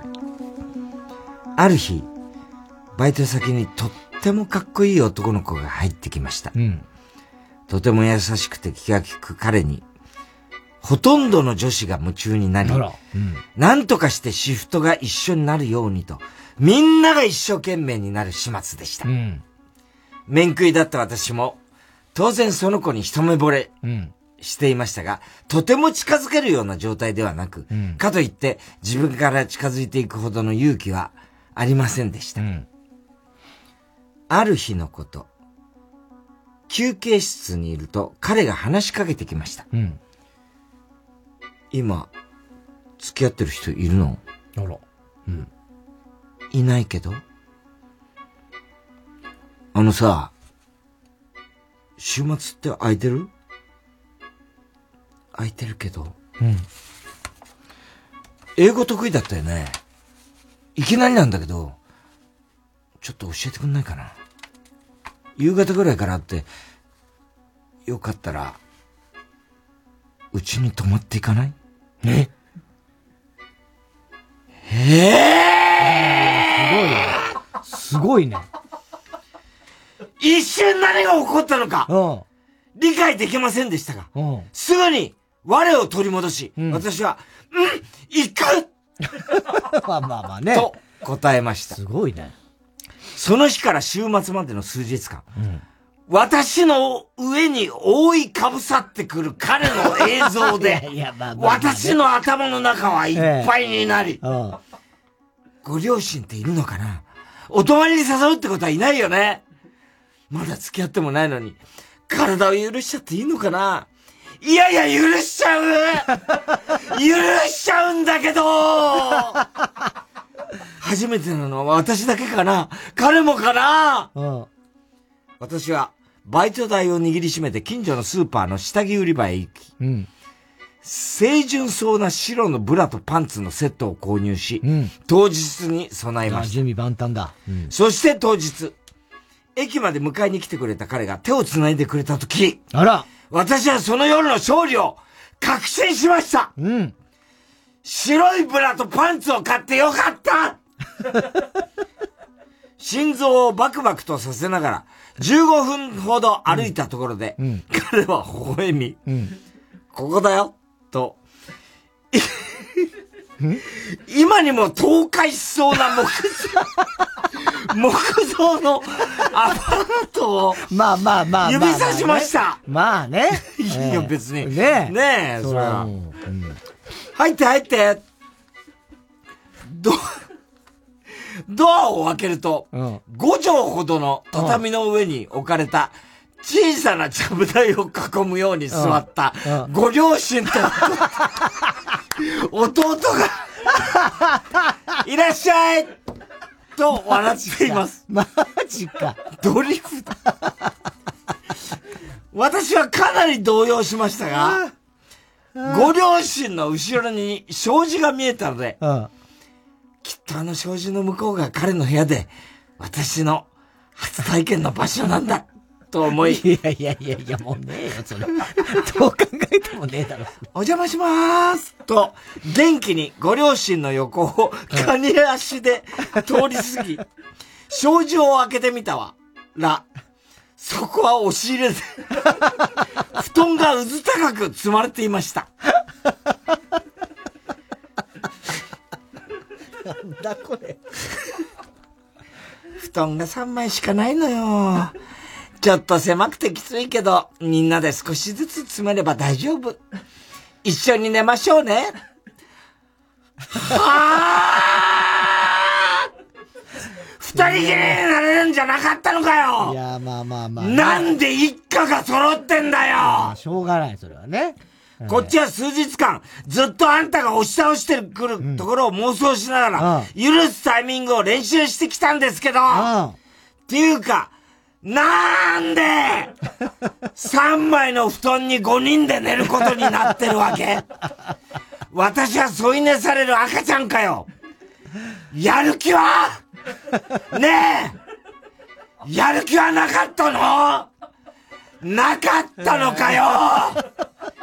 純白のブラとパンツの立場は。ああもう最悪。私が妄想に使った時間と、買ったブラとパンツ代、全部返せ。いや、まあまあまあ、気持ちは北ね絶してんじゃねえ。しょうがないね、それはね。今となっては五畳一間の家になぜ私がか、彼が私を招いたのか、本当に謎です謎だね、これは。田中さん、これってムカつきますよね。いや、そのムカつきますけど、ただなんかムカつくだけじゃない、なあ、彼の真意を知りたいよね。で、結局どうしたのかな？止まったのかな？っっていうか、英語だから。英語教えてほしいんだその、ちゃぶ台で、その、弟と両親がいる、うん。ちゃぶ台で、やったのかね。どうなんだろうね。ドリフだよ、ここれ、れな。令和の話じゃないよね。現代の話なの、これ。どうしたんだろうな、これ。すごいね。なんで手繋いできたの？そうなんだよね。だから、彼の方は別に多分気があったりはするのはあるとは思うんですよ。別に。だけどな、ちょっとなんでわかんないね。悪い人ではなさそうね。悪い人ではなさそう。なんか騙してやろうとかじゃないよ、多分ね。だから、それさえ。苦学生なんだろうけどね。うんまあまあまあね。で、バイトして。それさえなきゃ普通になんか付き合いそうな気もするけどね。えー、では続いてのコーナー行きましょう。CD 田中。はい、CD の歌詞の一一部分に田中が以前この番組で喋ったセリフを無理やりくっつけて作品を作ってもらっております。ラジオネーム、今に見てろ、どっか。懐かしいです。お母さん。森雅子さんですね。ああ、2曲目か、デビューね。うん。それと3月22日1時32分頃の田中。痩せたみたいねお母さんふざけておるって全盛期の北の海より重いよね。いやいや、痩せたのに痩せてねえよ。痩せてねえよ、それ。おんぶできるか。ねえ、180キロだよ。か、おっかさんだね。ねえ、お母さん。懐かしいね。えー、ラジオネームさ、青い三角フラスコ。うん。ヘドラをやっつけろだって。あの、映画の、映画の、ゴジラ対ヘドラのヘドラ？マリケイコハニーナイツムーンドロップス。それと3月22日、2時23分頃の田中。うん。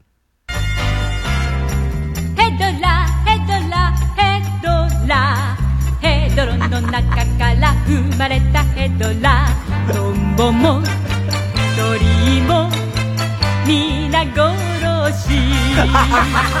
空も野原も全滅だ危ねえな、クソミチョゴリラ。俺先週やられたよね。ヘドラにやられたんだ、クソミチョゴリラ。すごいな、この歌。なんだこの歌は。みんな殺しーっつうなジブリみたいな、なんかね。こんな明る明るい歌なんだね。なんつってた？なんか、トンボもなんとかもう、皆殺しみたいな。ヘドラを応援してるように聞こえるよね、これうんね。ヘドラをやっつけろ。何なんだろうね、これ。ねえー、そして被りましたね。ラジオネーム、今に見てろドッカーンと、ラジオネーム、熊木牛五郎。この二人が被りました。ミニモニテレフォン、リンリンリン。うんミニモニですね。はい。それと3月22日、2時35分頃の田中。写真を撮りましょうカチャカやっぱ撮るのね、チンチンの写真とか。撮らねえから。やめろカメカメ。ねえ。テープ入りですね、これね。ミニモニもいろんな歌歌ってこんな歌あったんだね。だねミニモニテレフォン、リンリンリン。ミニモニって誰と誰だっけ？辻ちゃん、かごちゃんと、矢口まり。うん。えー、ラジオネーム、青い三角フラスコ。教室、森川美穂。うん。それと、おー3月22日2時17分頃と、3月22日1時4分頃の田中。突然ですが退学します。今から街を出るところです。ええー、何それ？学級裁判？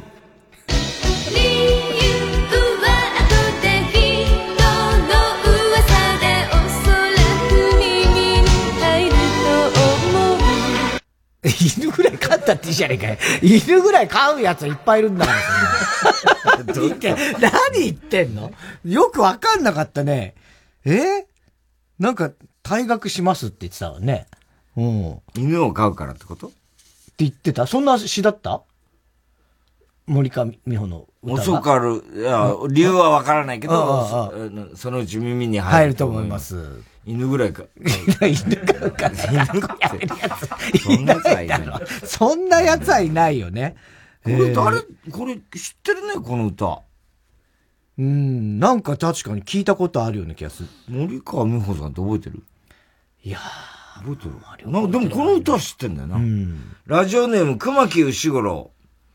笑って許して、和田明子。うん。あっこさんですね。それと、総長ね。総長。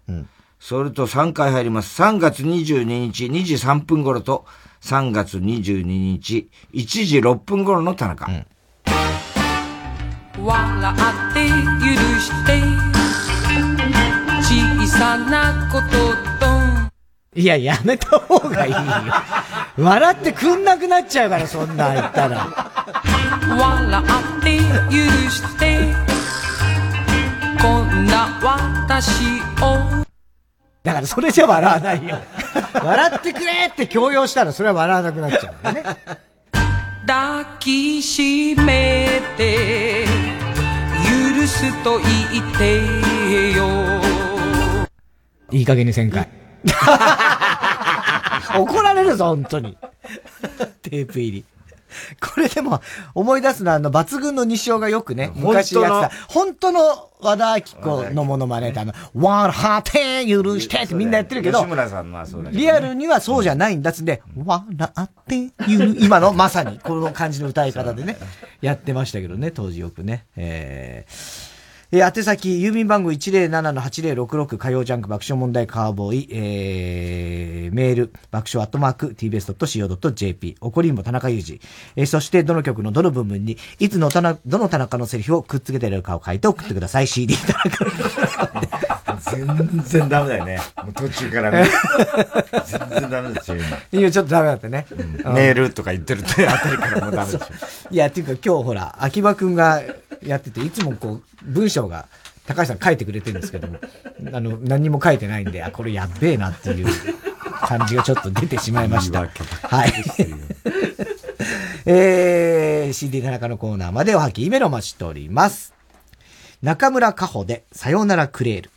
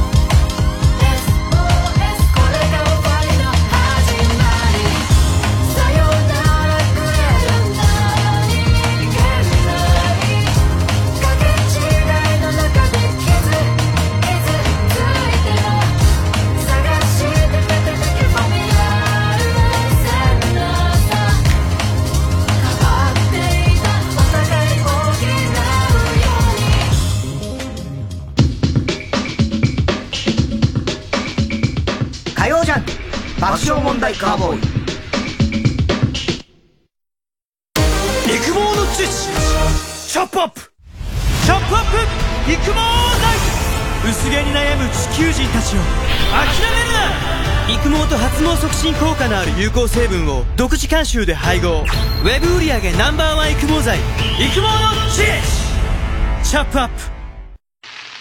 雨か。傘持って出かけるの嫌だな。あれ？晴れてるな。今日のお弁当。唐揚げだからね。忘れないで持ってってよ。その音か。音の遊び心をくすぐる。東邦学園専門学校放送音響科毎週金曜夜12時からのマイナビラフターナイトでは今注目の若手芸人を紹介しています。ゴジラとメカゴジラだ バカ！ダブルパチンコ。マイナビラフターナイトは毎週金曜夜12時から。TBS ラジオ JUNK。この時間は小学館中外製薬三話シャッターチャップアップ育毛剤。フルタイムシステム。他各社の提供でお送りしました。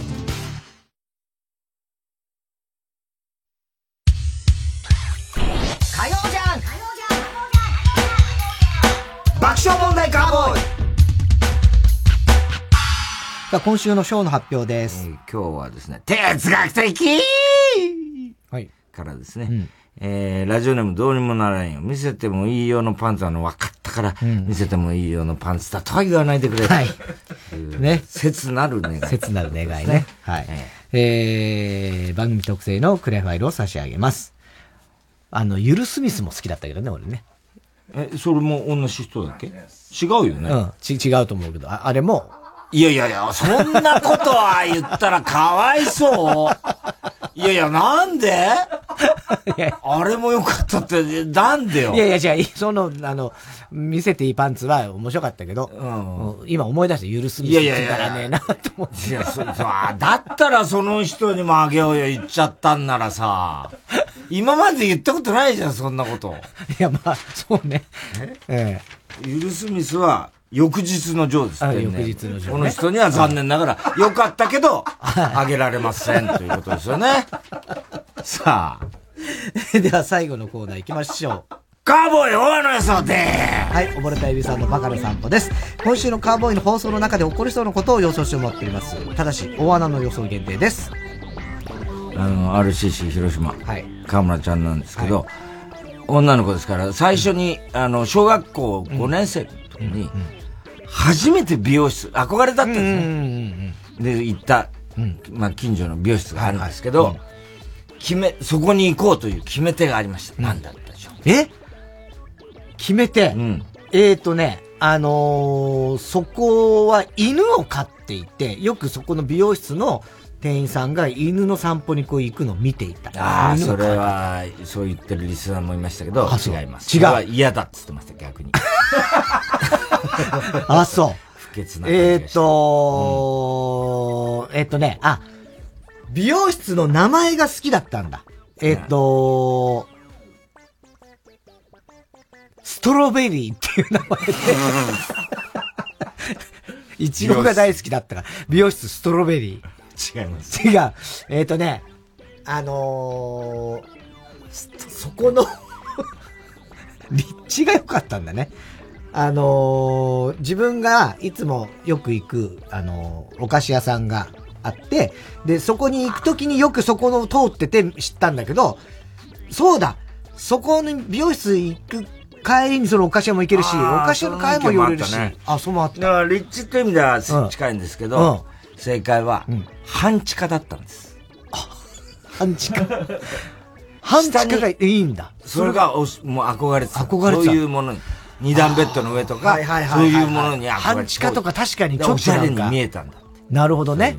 あと、中根ちゃんがびっくりしたんだけど、これもう絶対誰にも言わないでほしいんだけど、あの、子供の頃から足相撲がすごい強いんだって。足相撲？足相撲ってあるんじゃん。どうやんだっけ？知らない？足相撲足でやる相撲があるのよ。うん。腕相撲じゃなくて足相撲。はいはいはいはい。あるの？ああるの？足と足を絡めて、どっち倒すかみたいな？あれがもう、負け知らずなんだよ。そんなこと、そんなやったことないしね、足相撲。それはそんなに秘密にしなきゃいけないんですか？だって1000人ぐらいに勝ってるらしいから。いや、よく相手がいたよね、1000人。だから、そう挑むんだって結構。あ、そう。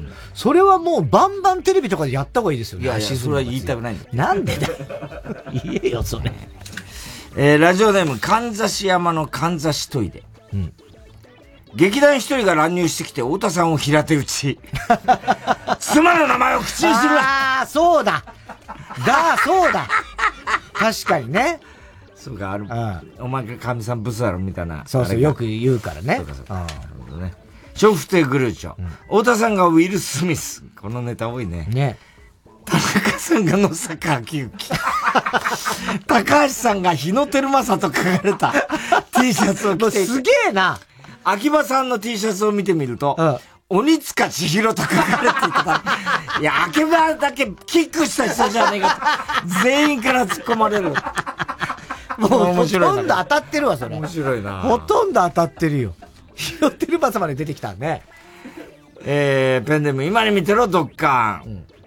爆笑問題カーボーイ25周年を記念して、なぜか爆笑問題のカーボーイの応援隊長に小島よしおさんが就任する。それもちょっと当たってたね。えー、キング極東ベイクライト。セブンイレブンで発売されたモンスターズインクのマイクのケーキを田中さんがぐちゃぐちゃに潰しながら、いやいやいやいやいやむさぼり食ってるのを目撃される。ちょっと待って、え、何それマイクのケーキ。マイクのケーキセブンイレブン？そんなの売り出してんの？もう全然知らされてない。全然知ら知らない。スイーツで、マイクでも。もうまあまあこれ完関係ないからね全首ですね。いや、首とか言う。関係ないからね、声はね。えー、ラジオネームどうにもならんよ。実はずっとスペシャルゲストのタモリさんがいたが、存在感がすごくて、一言も喋ってないことに、誰も気づかずに終わる。ちょっと待って。その、じゃタモリステーション、俺も見てないんだよ。ステーションね見てないんだけど、そのニュースで、なんか、タモリさんがほとんどね一言も喋らなかったね喋らなかったみたいなのがニュースになさってた。すがだよね、タモリさんね。ねえ。えー、はい。石、大入り袋。めぐみとしあきが早稲田大学の大学院に、そうなんだよ。春から入学すると知った太田さんが、どうせ俺と同じ裏口だろうと。同じじゃねえ難癖をつけるだろ。ね両方とも裏口じゃないから。なんだろうね、あれね。まあいいじゃないのよ、それ。気に入らねえんだよ。なんで気に入らねえんだよ。いいじゃないの気に入らねえ。何とは言えないんだけど。ええね行きたかったんじゃないですか？ね。えー、ということで、えー、田中アニメを知らないね、えー、来週4月は君の嘘というアニメの嘘のあらすじ、えー、送ってください。えー、すべての answer 郵便番号 107-8066TBS ラジオ火曜ジャンク爆笑問題カーボーイメールは爆笑アットマーク TBS.CO.JP 太田さん明日は？明日は水曜ヤングジャンク山里あの、今の時期って何を食べたいのかな、奥さんは。なんか、見繕って買ってくるからさ。なんか言って、欲しいもの言って。山里亮太の不毛な議論です。いやー、ようやくシャバに出てきた今日から自由で。やっと、白い飯が食えるぜ。ただいまあ、あなたお帰り。おめでたいからお赤飯炊いたわ 白い飯食いたいんだよ。ノットマッチ。ノットマッチ。なになにマッチングアプリ始めたの？条件つけすぎたかな。どれどれ？ラジオ、ディレクター、作家にミキサーと、あ Oh yes マッチング。お相手は、東放学園専門学校、東放学園 ac.jp! 行こう献血。明日の予定がノーマーク？ノーマーク？なら献血行けばいい。待ち時間がな？事前予約でスムーズにこれぞ令和のスマート献血。 Let's reservation 予約して。行こう献血。日本赤十字社。TBS ラジオ 90.5MHz オンラインホラーシアター×ウミガメのスープ。心霊配信の夜。開催中。3時です。